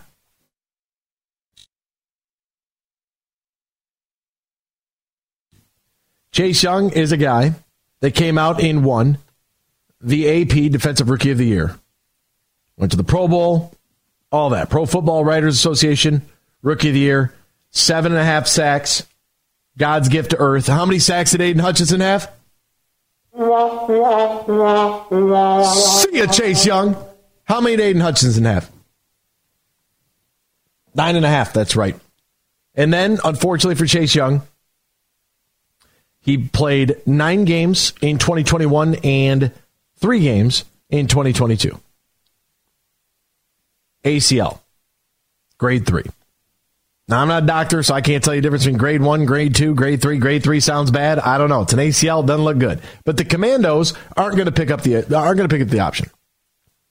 And so that might intrigue some folks, right? Shiny new toy, big name, had a really good year. Okay. All right. Had a really good one good season in his young career. And it's unfortunate that he's, you know, he's been injured. Like you don't want to see anybody go through that to have such a promising young career and then go down because of an injury. I, it's it's a non like it's you can't control that. And I'm not telling you that John Cominsky at 27 years old is the second coming of Reggie White. But what I am telling you is that man right there played with two sock and boppers on his hands for an entire season. And the guy broke all of his hands. All the hands he had, they were all broke. They were casted up. He walked out there with oven mitts on, making tackles like Dan Campbell guy. Right? Not a lot of flash. I don't need a lot of fla- a lot of flash. This defensive line is going to be good. The emergence of James Houston was was fantastic. Are some people still wondering about Jalen Carter and what could have been? It's over. Don't even worry about it. We're long past that. But this team obviously believes that their interior line was in a position and their defensive line as an entire unit, edge to edge, was in position to be successful enough that they can address some other things that they need to, which would be moving on from DeAndre Swift, getting their version of hopefully Deebo Samuel. We'll see what Jahmyr Gibbs turns into. We'll, we'll see what it turns into. Right? We don't know. But we got our force back in David Montgomery. We got Jahmyr Gibbs. That's our flash. Great.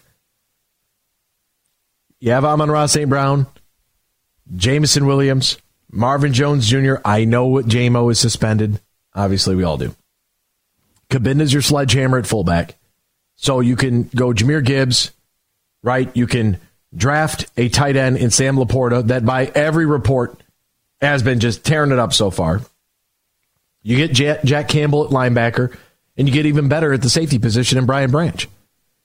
And so now I got one guy telling me in, in the morning that we need to trade Tracy Walker because he's injured. Well, he was injured, but he's coming back. Let's see what we have in Tracy Walker when he gets back.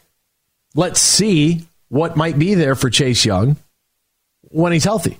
But I can't take a risk on that guy if he's not already a part of my team. I can't risk trading any assets away for something that we don't know what we're getting.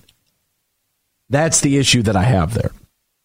If somebody said Chase Young's available for a 1.5 million this season, well, duh, you sign him because the dude's an athlete. But if I got to surrender something, I don't know if I like that. I don't know if I like the idea Remember, we still have Josh Paschal too, whatever he might turn out to be. Benito Jones played some good ball. Brodric Martin, we'll see what he is. McNeill and Buggs in the middle, I like those two. Onwuzurike might never be healthy. We don't know. Romeo Okwara, James Houston, John Cominsky, Aiden Hutchinson. Like there, there's some guys. Josh Paschal, like your edge is kind of set. You've got some depth there in the interior. Alex Anzalone, Malcolm Rodriguez, Jack Campbell, three nice linebackers. And now we've added Cam Sutton, CJ Gardner Johnson, and Emmanuel Moseley via free agency. You've added Brian Branch in the draft. You're returning Jerry Jacobs. You still have Melly, Ifeatu Melifonwu. You know, you have Tracy Walker and Kerby Joseph. Like, what's wrong with having some depth here, folks? Like, you finally got a two deep. Two, we got two guys in every position. Oh my goodness, these people are driving me crazy. They're driving me crazy. It's unbelievable. We want to get your thoughts. Text the keyword huge, send it to 21,000 huge to 21,000 or call us on the Mercantile Bank listener line 1 838 huge 1 838 4843. Tweet at us at Huge Show, at AC Bellino. Let us know your thoughts. We'll be back after this here on the Michigan Sports Network.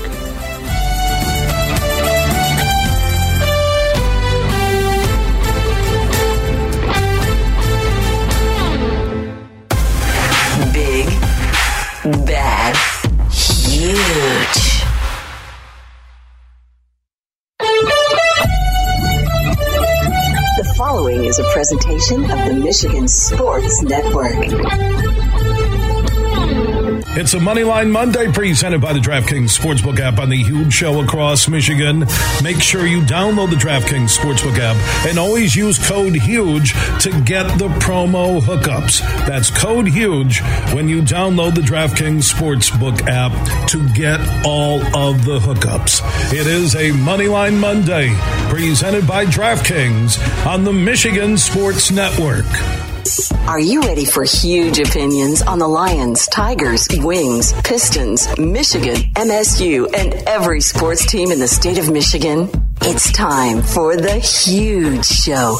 From the east side to the west side to the UP, the huge show is on air statewide on the Michigan Sports Network. Voice your huge opinions now at 1 866 838 HUGE. That's 1 866 838 4843. Now, the huge one, Bill Simonson. Welcome back to the huge show here, broadcasting live all across the great state of Michigan. No, I am not the huge one, Bill Simonson. My name is Anthony Bellino, filling in for the huge one. You can catch me uh, mornings, weekday mornings from 6 to 9 here on the Michigan Sports Network. Visit MichiganSportsNetwork.com to find the affiliate in your area or just download the iHeartRadio app. That's all you got to do. You, it's free to download. You download that, you search for 96.1 The Game, West Michigan's home for sports. And that, you just click listen live. Boom, we're there. All our podcasts. It's all it's all right there. So I got you this morning on the morning drive, and I get you on the afternoon drive. And man, how lucky am I? Right? Who used to say that luckiest man in the world? I don't know. Uh, but anyways, uh, join us on the huge show, Mercantile Bank listener line, 1 838 huge, 1 838 4843. You can uh, text the keyword huge to 21,000. That's huge to 21000. You can find us on Twitter. Brett Hayes is at the Brett Hayes, H A Z E. On the Twitterverse, I'm Anthony Bellino at AC Bellino. And of course, you can tweet at us at Huge Show uh, as well. And, and send all of your complaints. If you hate my guts, you just send them all to Huge. Uh, Huge is right now, I think, I believe, working on the golf game. Pretty sure that's what he's doing. He's got the LPGA uh, celebrity pro am out there representing us here on the Michigan Sports Network. So that is uh, that is great. Brett located in the uh, 96 one, 96 one the game studios. Easy for me to say. I'm down here in the Michigan uh, Sports Network radio bunker. Man, it's great to uh, great to be with you though. Greatly appreciate it. Always appreciate the huge one uh, passing me the torch and allowing me to hang out with you here in the afternoon. Oh man, some wild stuff uh, today that we have uh, we have talked about. So what's uh, what's going on in the uh, in the sports world? I'll try to get you caught up on what's happening. The Tigers have lost nine in a row. They're going to try to snap the streak tonight. They'll take on the Atlanta Braves. They're back at home inside the friendly or not so friendly confines of Comerica Park. 6:40 first pitch. We love the early start time. Not good here though, folks. Right now, uh, Atlanta minus 250 on the money line. Tigers getting a run and a half though. So if you're interested in something along those lines, got to snap this streak though. It, I mean, this has just been this has just been brutal. So I'm sure a lot of your eyeballs will be there. I'm I kind of at the point now where I'm going to bypass that. I'll check in. It'll be on TV two tonight, uh, but the main screen is 100% getting ABC. That's where it's at. The Denver Nuggets, a commanding 3 1 lead oh, in the series over the Miami Heat right now. Miami's backs are against the wall. Kevin Love is going to be good to go. He and his wife, by the way, Congratulations to them celebrating the birth of their child. We love to see that. Missed the team flight to Denver for game five. Not a problem. He and his wife, Kate Bach is her name, became parents on Saturday. Love then flew to Denver on his own, arriving in time for the team film session and media responsibilities yesterday. So he is good to go. Maybe some more reserve help for the Miami Heat, according to sources.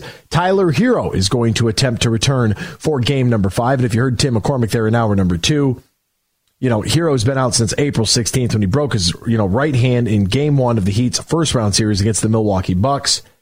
Still, obviously, you know, going to experience some discomfort. So if he's going to be able to play, you know, Herro had been one of the Heat's leading scorers this season. He averaged 20 points per game, knocked down 203 three pointers in the regular season.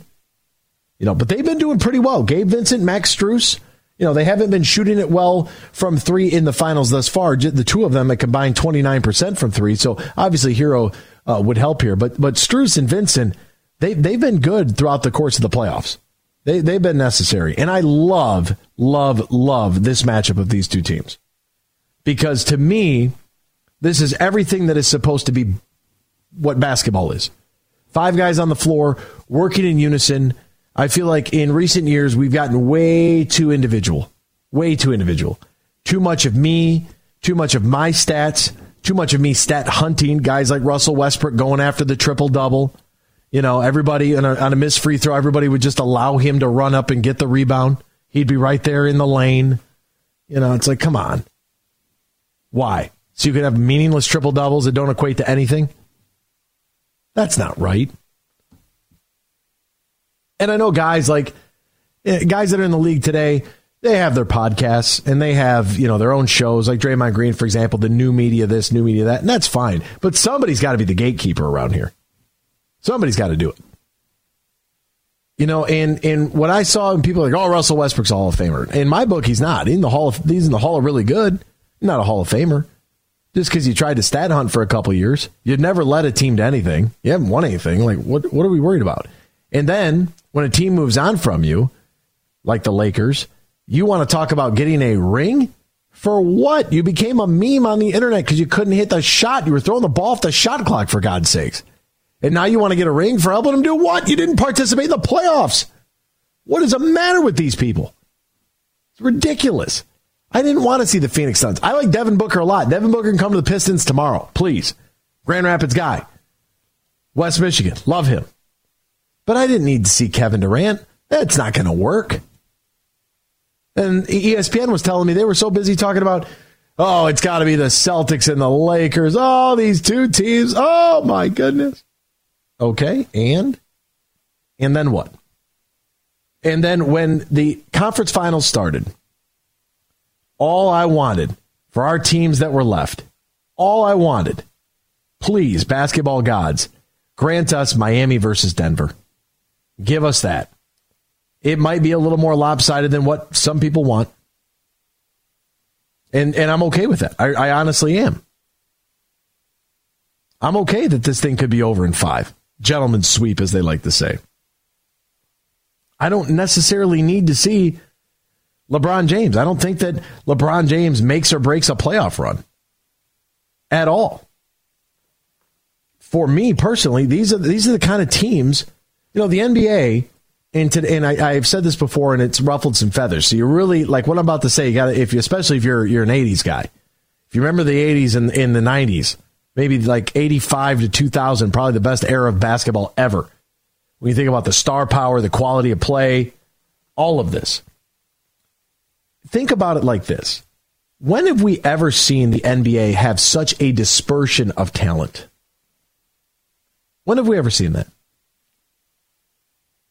Think about that. You know, when we got down to Denver and LA, I mean, four game sweep. Get right out of here. Boston and Miami. Miami had the big lead, and Boston came back. Miami, you know, clinched it. But I didn't need to see Lakers and Celtics for me to be interested in the NBA Finals.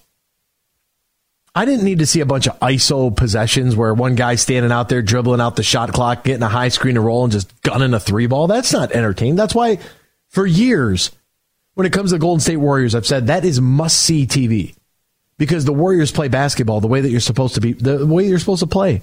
You move the ball, you move without it. You know, you don't always like somebody is a you're allowed to go screen for somebody that doesn't have the ball. I swear to God, you run like motion based offense, pass and screen away. If you're going three out, two in, man up top, ball fake to the left wing, pass to the right wing, then the low block, and the guy who just passed the ball, screen away. Man up top, screaming for the left wing, right block, screening for the left block. There's your motion. Wing passes it back up top, screen away. You know, it's just it's just kind of like I, I love to be able to see teams that aren't afraid to pass the ball, that trust their teammates. And Nikola Jokic, I mean, for anybody that voted for Joel Embiid to be the most valuable player of the year, it's just MVP fatigue. And we've ran into this a few times. Like there was a solid stretch there. I'm not a big LeBron James guy. Uh, but there is a there's a stretch there where he is the most valuable player in the league. Like he leaves your team, your team goes to the lottery. He joins your team, you go to the finals. Like that's just what happens. And there's a stretch of about you know five to ten years straight he could have won the most valuable player award. But we get a little fatigued. You know, it almost feels like the NBA MVP has turned into this whose turn is it now? Like a like a torch passing, if you will. For me, and, and my vote would have went to Giannis. If I if they would have allowed me to vote, that was the number one seed in the Eastern Conference. His numbers were insane. I was going Giannis one, Jokic two, Embiid three. And part of it is there is, I think, an element of team success in winning that you have to be able to achieve. Philadelphia being the three seed, I'm sorry, that's not good enough to be the most valuable player in, in the league, in my opinion. Your opinion can be different.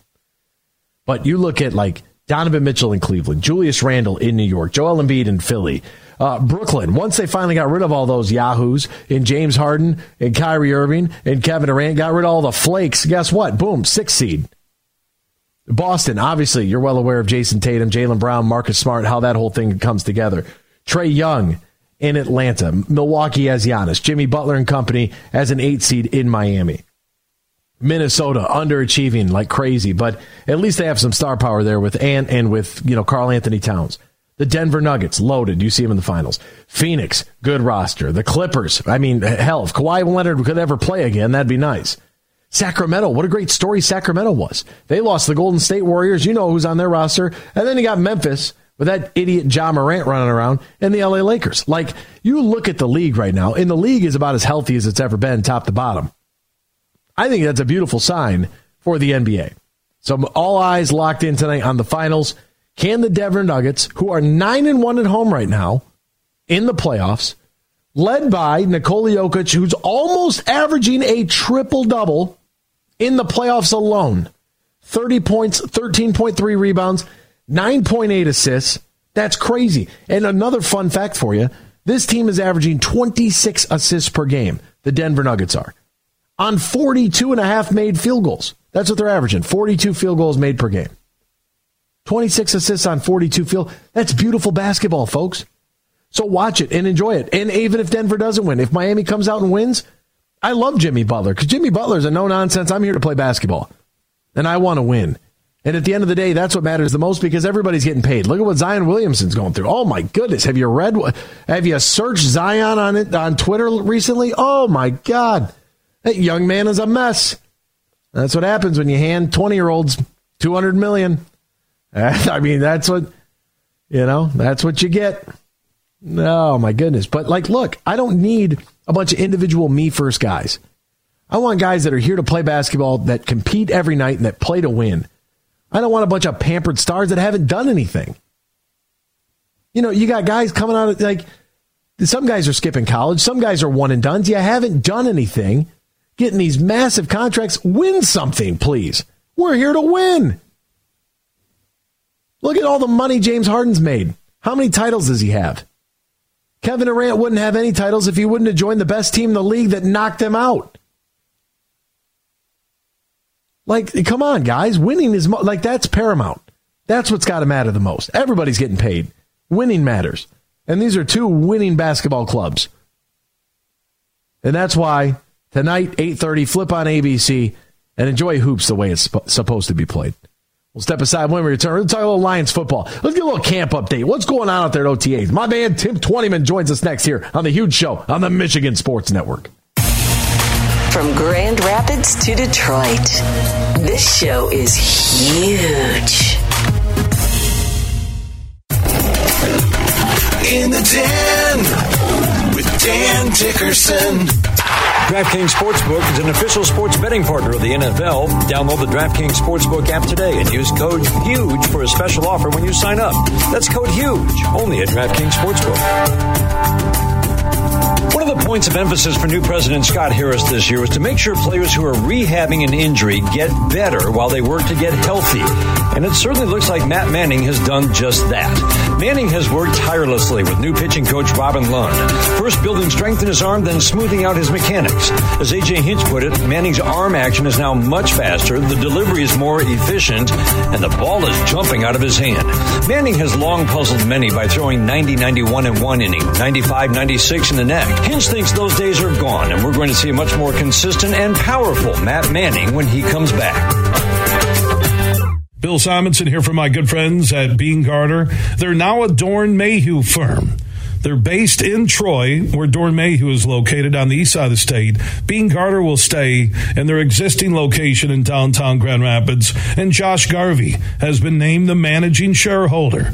Josh was appointed by Doeren Mayhew's board of directors, and Josh will lead the West Michigan office in downtown Grand Rapids in its vision, growth, culture, strategy, and client relationships.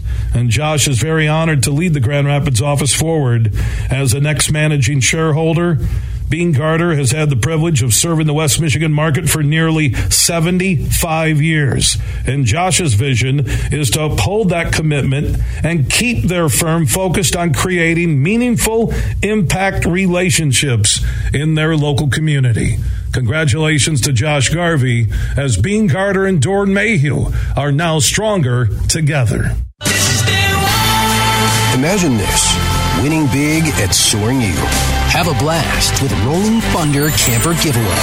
Saturdays in June, two players every hour win $1,500 premium play. On June 24th, the 11 p.m. winner rolls out in a new Coachmen Catalina Legacy Edition. It's Rolling Thunder Camper Giveaway, only at Soaring Eagle Casino and Resort. Your getaway reimagined. Visit SoaringEagleCasino.com for complete rules and details. Huge here with a reminder that the Meijer State Games of Michigan Summer Games are almost here, but there's still time to register in a ton of sports that are available to amateur athletes all across Michigan, from track to golf, swimming to basketball, and more.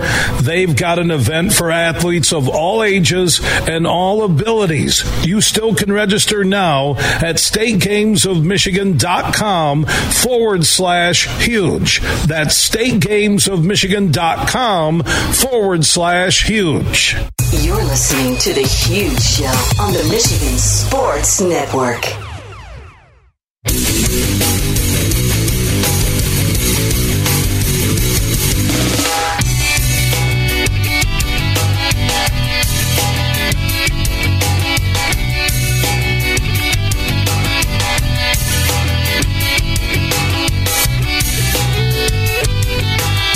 Back here to the huge show on the Michigan Sports Network. That is Brett Hayes. I am Anthony Bellino. Joining us now on the Roast Umber guest line, our good friend Tim Twentyman. Detroit Lions beat there, DetroitLions.com. Tim, my man. Hey, how are you? How's life? How are things, partner? Long time no talk. You ready for football season or what? I'm ready for a little summer break. I'm not gonna. I'm not gonna lie. Little summer break, Anthony, and then we'll get right back to it at the end of July. But it's uh, look, the NFL is uh, 365, 24 hours um, a day with the draft and the off season and everything else. So I'm I'm I'm going to step away a little bit for about a month, but then I'm excited for what's about to be in Detroit at the end of July. Hey, I love I love a good break. I, I'm not gonna lie, I love a good break. So if you're gonna take a break, you know what? I should break with you. There we go. We're gonna take a month off. We'll reconvene uh, when camp rolls around. OTAs, uh, you know, there every year it happens, right? Because it's such a controlled environment that it's really difficult. I would assume it'd be very difficult when you're there on a day to day basis to really kind of tell what what guys are able to bring to the table. But you've done this long enough, you can kind of see, you know, that hey, this guy might really, you know, this guy might really have the juice, or so and so might be coming back from an injury, and they might they might look like they were in tip top shape where they were uh, beforehand. So I want to go with first on your OTA like list of like who would be your OTA all stars? Like who are the guys that stood out to you? It's like wow, like eyes open. Yeah, this guy is is for real. Well, it's hard to evaluate the offensive defensive line with no pads. You know, that's the biggest one I think you don't get in in in the spring because there's so many rules about limited contact and no pads and everything else, and you can't evaluate offensive defensive linemen without the pads. And so, you know, pads aside, I think maybe I'll give you a veteran guy and a young guy. A veteran guy who has looked all the part to me is C.J. Gardner Johnson. Um, he's played in the slot. He's played in at safety. Um, in in um, team portions of practice and competitive periods because Tracy Walker's still finding his way back yet. And look, he's getting hands on footballs. Um, he's loud. Um, he talks trash. He brings energy. And I was talking with Jared about this the other day. It's, I asked him about the secondary. He said the word he described is stickier. It's a lot stickier. There's a lot um, fewer windows. There's a lot less separation. And this is coming from Jared Goff versus where the secondary was last year. So, you know, I think CJ Gardner Johnson's kind of been a ringleader for that. So, you know, that's one. And then, you know, on the offense side of the ball, and look, it, it, the rookies, you always have to take a step back and and understand that they're rookies, especially a rookie tight end. That that to me is the second hardest position to come in and play well as a young guy outside a quarterback, just because you essentially have to know three different positions. You've got to know the run fits. You've got to know all the protections, but Sam LaPorta has looked really, really good in the springtime. I think he is earning a ton of trust with with the quarterbacks, especially Jared Goff. And it seems like every day, Anthony, during open OTA, I write down number 87 as making a play again today. Had had one in a team period, tight window, back of the end zone, got his feet down and, and scored for the offense. And it's it's been like a daily thing. I think that young man is going to have an opportunity to play early and, and make some early contributions. And, and we saw that maybe not individually, you know, the tight end, like the tight end as a unit was was really good last year. You know, even though there wasn't like that big that big name, right? The trade from T.J. Hockenson had a lot of people, you know, scratching their heads, and it's like, oh, okay, we see that, yeah, we can kind of function. But then they go in the draft and say, hey, here's a, here's a player that we really like uh, that might have really, you know, made you know a lot of Lions fans kind of open their eyes a, a little bit. I want to go back to the secondary though, because you mentioned C.J. Gardner Johnson, and there's been a lot of talk about the amount of talk that that that defensive backs group has had. When you look at it this year and the addition of Emmanuel Moseley, Cam Sutton, CJ Gardner Johnson. You draft Brian Branch. Oh, and by the way, Tracy Walker's coming back from injury. Tim, this is what I'm dealing with here on the radio. Somebody called me this morning and told me on, on the radio, they told me that we should trade Tracy Walker for a six round pick. I about fell out of my chair. So I got to ask you, what have you been able to see from Tracy as he's coming back from injury? Because to me, it feels like the first time in a very long time that this secondary has legitimate, comfortable depth. Yeah, 100%. I mean, let's not forget Tracy Walker was the team's leading tackler in in 2021 over a 100 tackle guy. And you know he is another guy who kind of brings that energy brings that juice. He's the quarterback back there. He's the leader. He makes it all go. He understands this system. Um, he's versatile in the sense that he can play in the box. He can play the deep safety. You know now they've got Kerby who who's going to play a little bit more of that deep safety role. But um, look he's a veteran guy that just understands where everybody has to be and what the operation should look like I think Kerby's going to benefit the most from having a veteran guy like him back. Now Kerby can only you know only has to worry about one half the field, and going into his second season, he's going to be a little more comfortable as well. I just think you know, when, when you're looking at this secondary, you're saying, well, Kerby Joseph is probably our most inexperienced guy right now. And, and that's a guy who had four interceptions, led you and made all those plays as a rookie. Your secondary is in a pretty good spot. I mean, Cam's been solid.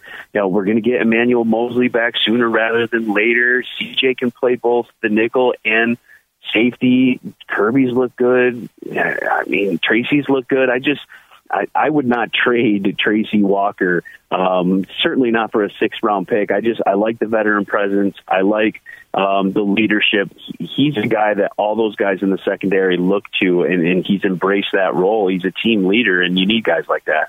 Thank you. See now, now I feel vilified, and I can go on. I can walk out my my chest up, my chin held high. You know, head high, Anthony, head high. Yeah, that's right. Yeah, uh, what did uh, Ron English used to say at Eastern Eastern Michigan? He said, "Tackle with your face, right? Keep your head up, right? Keep your eyes up, chin up there." Jack Campbell, linebackers. I mean, how do we how do we evaluate that with no pads? Because linebackers are the guys that they got to bring the wood on these plays. Yeah, same deal. I think some of the stuff you can evaluate in the pass game, probably more than the run game, obviously.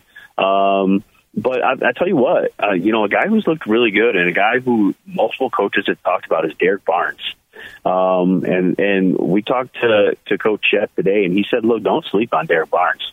Derrick Barnes was playing football last year, and he has come into this year, um, you know, with with a mindset that he ain't going to relinquish any snaps. He's not going to give up anything. If you're going to beat him out, you're going to have to beat him out. And look, he's been taking all the number one reps with next to Alex Anzalone in, in the first team, and Shep's looking forward to that competition. And, and if if last year taught Lions fans anything, it's that is as that uh, Shep. And I'm talking about Kelvin Sheppard, the, the linebackers coach. He doesn't care where you were drafted, how you got here. He's going to play the best guys. Uh, Anthony, or, uh, uh, Malcolm Rodriguez was a six round pick last year, and he ended up starting. And he did not care. And and Shep made the point today. Look, both Barnes and Anzalone texted him that night that they took Jack Campbell 18th, just kind of you know wondering where they stood, what the deal was, and and Shep told him, look, the best guy's going to play, and Jack's going to have to earn um, his way onto the field. And I can tell you this from watching the spring, it's not going to be as easy as people think. Most people just think, yeah, the 18th pick, he just steps in and starts. Not in Detroit, not in Shep's room. He's going to play the best guys, and that means he's got to beat a third, uh, beat out a third year guy in Shep. He's got to beat out Malcolm Rodriguez, who's going into his second year. You and I both know players get better, considerably better from their first to second season. I mean, even a guy like Germ um, is, you know, a veteran guy in this league who's in his second stint here in, in Detroit. And so I, I think there's going to be good competition in that room. And it, it, it's not just guaranteed that Jack Campbell steps in and, and is starting at one of the stacked linebacker spots, spots right next to Alex Anzalone week one. That I mean, that should be music to Lions fans' ears right there because that that that I mean, you hit the nail right on the head. Best guy's going to be out there. Yeah, we drafted this position, but you're not just going to walk out here because we drafted you there. And if there's healthy competition, that's what this team needs to be able to make that next step. All right, Tim. Now for the meat and the potatoes of this whole thing. You know, there was there was allegedly a situation that took place in which Jared Goff was maybe a little animated trying to explain something to Jameson Williams, right? And we all know JMO's got the suspension looming, so that is what it is. It's neither here nor there. But I feel like that is a normal sort of you know discourse that takes place in a camp scenario where if you're not on the same page and your quarterback is trying to tell you something and for whatever reason maybe you're getting it maybe you're not getting it maybe you made a mistake because of whatever the reason may be He's allowed to yell at people like he's the quarterback. He's got all the pressure in the world on him. He's got to know where everybody's at at all times. I'm perfectly okay with that. Twitter seemed to be in an uproar over whatever took place between Jared Goff and Jameson Williams. Is that a non story? Yeah, Twitter gets in an uproar over a lot of things. Let me just make that point. But no, it's nothing. I mean, Jared, Jared Goff's an eight year vet. Um, and look, thing about quarterbacks and head coaches in this league is they are evaluated on wins and losses. I don't care how many Pro Bowls you got, touchdowns, interceptions, all that was great for Jared Goff last year. But in the end, he is going to be um, evaluated on wins and losses, just like head coaches. And and he hasn't had enough of those big wins, and he wants to get there. He sees where this team is. He sees the opportunity that this team has with with an NFC North that no longer has Aaron Rodgers. You know, Minnesota is moving on from some pieces. Chicago still a young team, and he sees what's right there and the opportunity that's in front of them. And and you know, this is the fourth ranked offense last year that returns uh, the best offensive line in football, one of the two best offensive lines football that could be even better with, with Big V back. So I think Jared just sees it all, and he's a leader, and he's in his eighth year, and he's the guy. And if you're not on the same page, he's going to make sure you're getting on the same page. That's called leadership.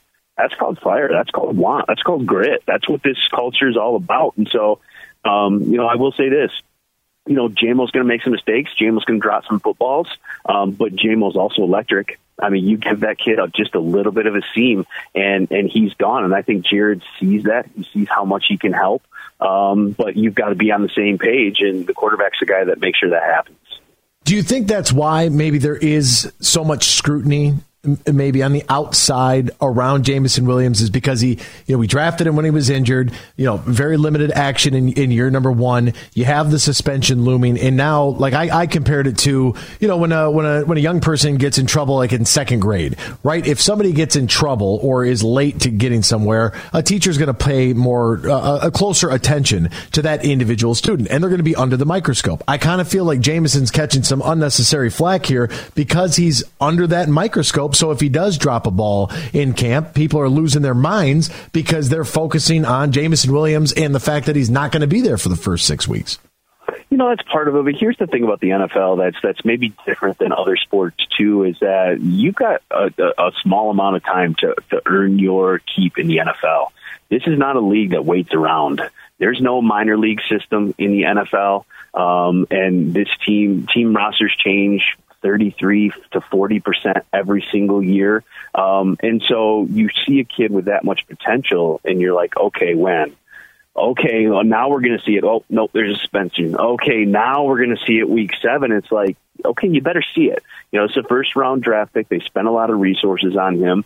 Um, and and he's got to produce. And so I think you've got to stop seeing some of the mistakes, seeing some more of the potential. And so um, I think that's the big thing. The biggest thing when it comes to JMO, you just you want to see it. Like when you you're going to miss six games because of a suspension. You, you, didn't produce a ton last year, even though some of that was obviously getting back from the knee. Um, you're getting paid obviously first round money. It's like your teammates and people want to see more of the positives than the negatives, and I think that's where we're at with JMO. People just want to see much more positives. Man, really, really well said there, Tim. Amon-Ra St. Brown, eh, it sounds like he's just continuing to get better, if that's even possible. I mean, I, I, he's a fan favorite. I mean, we love Amon-Ra St. Brown. He'll go get the football, he'll block downfield, he catches everything, and he's still getting better. Yeah, he's still getting better. I mean, he's only going in his third year. I mean, he is still young. And I think one of the things I talked to him about this off season is is putting more of the vertical game into into in, being more of a threat for him. You know, obviously he's that security blanket guy, that slot receiver, that guy that quarterbacks love that they know if they need a big catch on third down, they need a first down. He's that guy. He's in the middle of the field. He knows how to operate. I think one of the things maybe a little bit untapped with with with Saint is, is some of those wheel routes, some of that stuff down the field, some more intermediate stuff uh, we showed on, you know, he showed on the reverse last year, the the speed he's got to go down the sideline, that big run, and so I think they're going to maybe open up a few things vertically with him. You know, obviously with JMO missing the first six games, um, and the ability of Jahmyr Gibbs to step in and kind of, you know, be a factor in the pass game. I've been really impressed with him when they put him out wide, when they put him in the slot. I think he's going to be a big part of the pass game. So I think that opens up St. Brown to maybe be a little bit more versatile, maybe move outside, move around, and maybe be more of a vertical threat. I think that's maybe the next step with St. It's not just the 100 catches and 1,100 yards and, and 10 touchdowns. It's maybe some of those big explosive plays that we haven't seen a whole ton of. It's been more kind of um, production than sizzle. Maybe we get to see a little bit more sizzle with St. going into 2023.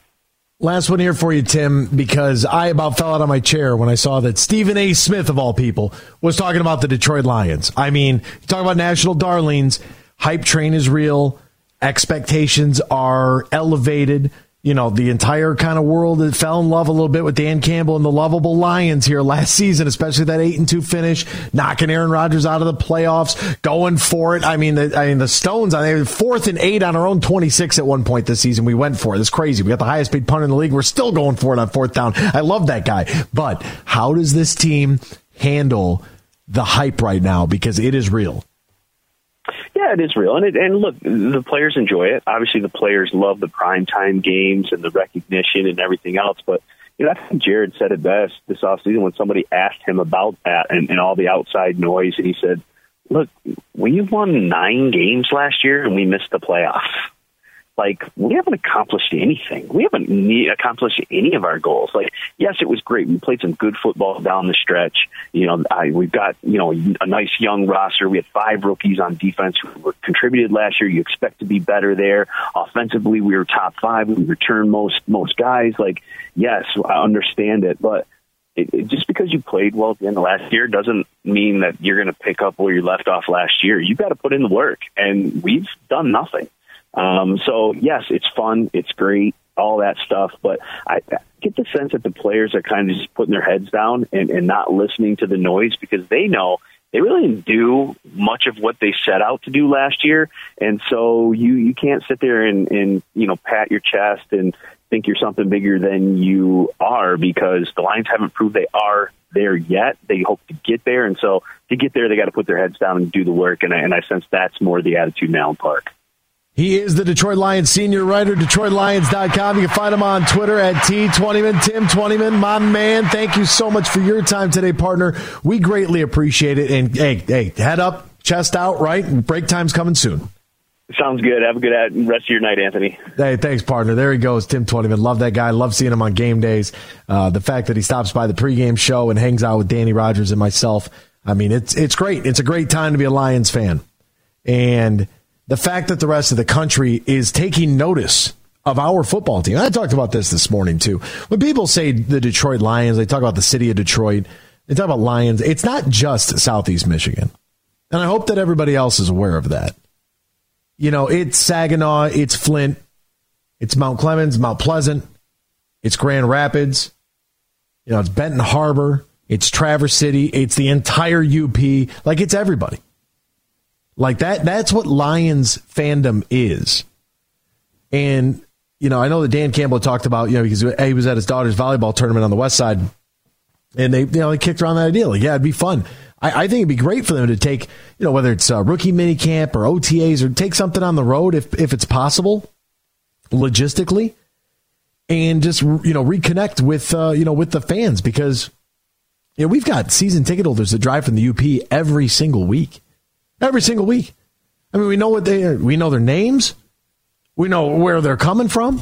We do features on them. Like it's like Lions fandom is for all the Lions fans in the great state of Michigan, and for Lions fans that are outside of Michigan. Like now is kind of our time, and it it's it's nice. It's nice to be to, to have so many positives to talk about with this football team. And you could tell me I'm drinking the Kool Aid, and I am. I'm doing a keg stand on the Kool Aid right now. I got the Honolulu Blue Kool Aid. It is flowing. I got the beer hat on from the Water Boy. You know, with the two cans, two cans of Kool Aid. I might wear one of those on the set for the first day. Uh, our home opener. What do you think? Is that week two? Just get two blue. Dude, that would be great. The helmet with two can like clear jars, so you could see the blue Kool Aid. just be sitting up there on the set drinking it. I think people would have a blast with that. I mean, why not? Why not us? Why not our team? After so many years and seasons of nonstop doom and gloom. Fire this person, trade that person, cut them. They don't know what they're doing. This guy's a bum. That, I'm just so tired of all the negativity all the time. So I am embracing this and I am enjoying this. I love that conversation with Tim. You're not, just because you got drafted high doesn't mean you're going to walk in here and take somebody's job. Derrick Barnes, man, I've been high on Derrick Barnes since he got here. I'm waiting for him to pop. Malcolm Rodriguez, who didn't love that guy? Him and James Houston, six rounders? You kidding me? The step, the change, the transformation that this team made in the second half of the season on the defensive side of the football. Oh, man. Can't wait. I know Tim Twentyman can wait, but I can't wait. Football season can't come soon enough. We'll step aside. We'll come back, close things down here on the huge show on the Michigan Sports Network. Everything huge 24 7 at thehugeshow.net. Hey, it's Brett from the Michigan Sports Network. And if you haven't heard the news, it's time to step into a world of nonstop action with DraftKings Casino. You can play the classics like blackjack, roulette, and slots, plus enjoy exclusive games you can't find anywhere else. Right now, new customers who deposit at least $5 can get a match on their first deposit and score up to $2,000 in casino bonus funds. All you have to do is sign up, select the offer of your choice, and start playing from a full suite of games. Your way is the only way to play on DraftKings Casino. Play online on your time, in your space, and within your means. It's safe, secure, and reliable, so you can deposit and withdraw your cash whenever you're ready. Download the DraftKings Casino app now and sign up with promo code HUGE, and you'll get a match on your first deposit of $5 or more, up to $2,000 in casino bonus funds. Only on DraftKings Casino with promo code HUGE. If you or someone you know has a gambling problem and wants help, call the Michigan Department of Health and Human Services Gambling Disorder Helpline at 1 800 270 7117. 21 and up, Michigan only, one per opted in customer. Minimum $5 deposit, max match $2,000. Deposit and bonus amount require 15 times playthrough within 30 days. See terms at casino.draftkings.com slash players choice. Restrictions apply. Bill Simonson here for Roast Umber Coffee. It's a farm direct coffee sourced from Central American farmers and roasted in Grand Rapids. And their Nitro Cold Brew Coffee is a convenient and healthy option with no sugar or additives. So if you want a great coffee or energy drink to power you through your morning and your day, it's available in ground or whole bean or in cans. More information on the website and direct delivery to your door at roastumber.com. Are you ready for the biggest party of the year? Nickelback with a live show unlike any other. Friday, June 16th at Van Andel Arena. Nickelback, the Get Rolling Tour with Brantley Gilbert and Josh Ross. Tickets on sale now at Ticketmaster.com and LiveNation.com. Get rolling and get your tickets now. Make sure you listen weekly to our Moving Ferris Forward interviews with Ferris President Bill Pink and other leaders who are moving Ferris forward. Find out more about Big Rapids and Ferris and what they have to offer at ferris.edu. Hey, sports fans, here's a hanging curveball that you can knock out of the ballpark. This is Matt Shepard, the voice of Detroit baseball, inviting you to step up to the plate at Eagle Casino and Sports, the mobile sports book where you can bet on all your favorites all year round, including, of course, our national pastime. So download the app and start winning today. Eagle Casino and Sports. Made in Michigan, made for Michigan. Must be 21 years or older and in Michigan to play. You're listening to The Huge Show on the Michigan Sports Network.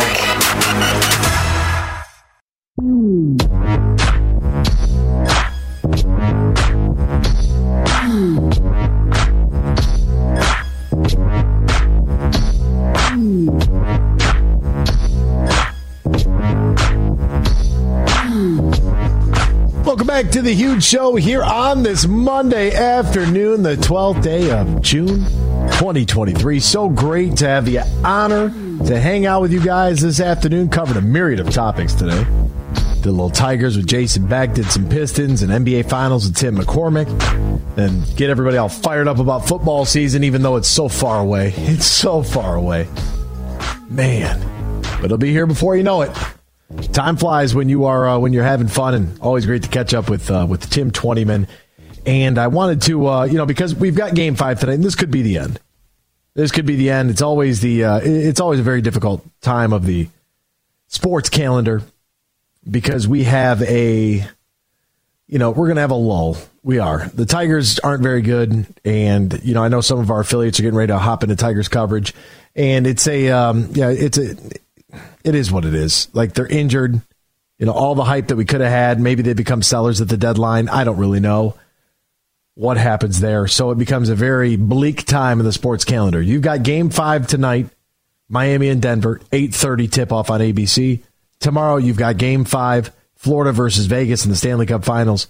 And it could be it. And we could be caught up in the welcome to welcome to summertime officially. You know, we'll have some draft stuff for the NBA and you know, free agency and, you know, summer league and things of that nature that we can look forward to. Uh, but it, it, all comes to a very finite end after, you know, thinking about high school football Fridays, college football Saturdays, pro football Sundays, and how that leads into the National Hockey League and the NBA, college basketball. March Madness comes to a close. And you welcome in sort of the playoff season, if you will, for the Stanley Cup and NBA finals. It's post Super Bowl and it's man and then it all comes down to an end. So I hope that tonight, I hope Miami wins tonight. I'm not going to lie. I mean, Denver's 9 and 1 at home. Denver's going to win. I'm hoping for Miami. Just extend the series. Let's get at least one more game out, please. One more game. Please. Just let it go six. But if tonight is the end and it is the gentleman's sweep, 5 to 1, it couldn't go to a more deserving coach and Mike Malone and a more deserving team. And a guy like Aaron Gordon who was floating around and a guy like, you know, Bruce Brown, when I asked him why he was still on the free agency market, he told his head coach, Mike Malone, that, look, nobody knows how to play me. You know, a guy like Kentavious Caldwell Pope, two Pistons. Actually, it's four Pistons on the Denver team if you're keeping uh, keeping score at home. And I guess with DeAndre Jordan, I mean, that was like a, a contract that existed, I, I guess, kind of, sort of. But I mean, you've got you've got some real potential here for a, a team in Denver to really establish something. You know, by the way, it's uh, Reggie Jackson, KCP, Ish Smith, and Bruce Brown, four former Pistons on the Denver Nuggets team. And you have the MVP in Nikola Jokic, the emergence of Jamal Murray. Now that the world gets to see him, now that we get to shift some of the national headlines and attention away from all the debacle and drama filled season of the Kevin Durant's and Kyrie's and LeBron's and Anthony Davis, all this nonsense that takes place. Like, let's shine the light on some guys that are that are doing it. And you know, for Michael Porter Jr., who's got a better looking shot than that guy that doesn't drop. I mean, my goodness. Hopefully, he can find his rhythm tonight. But it's a very good team, and the Miami Heat are a very good team as well. And you know what? Whoever wins, I'm going to be happy with regardless. And I hope that you are able to uh, turn it on and enjoy some association hoops tonight. For Brett Hayes, I'm Anthony Bellino. So long. The huge one is back tomorrow, 3 to 6 here on the Michigan Sports Network.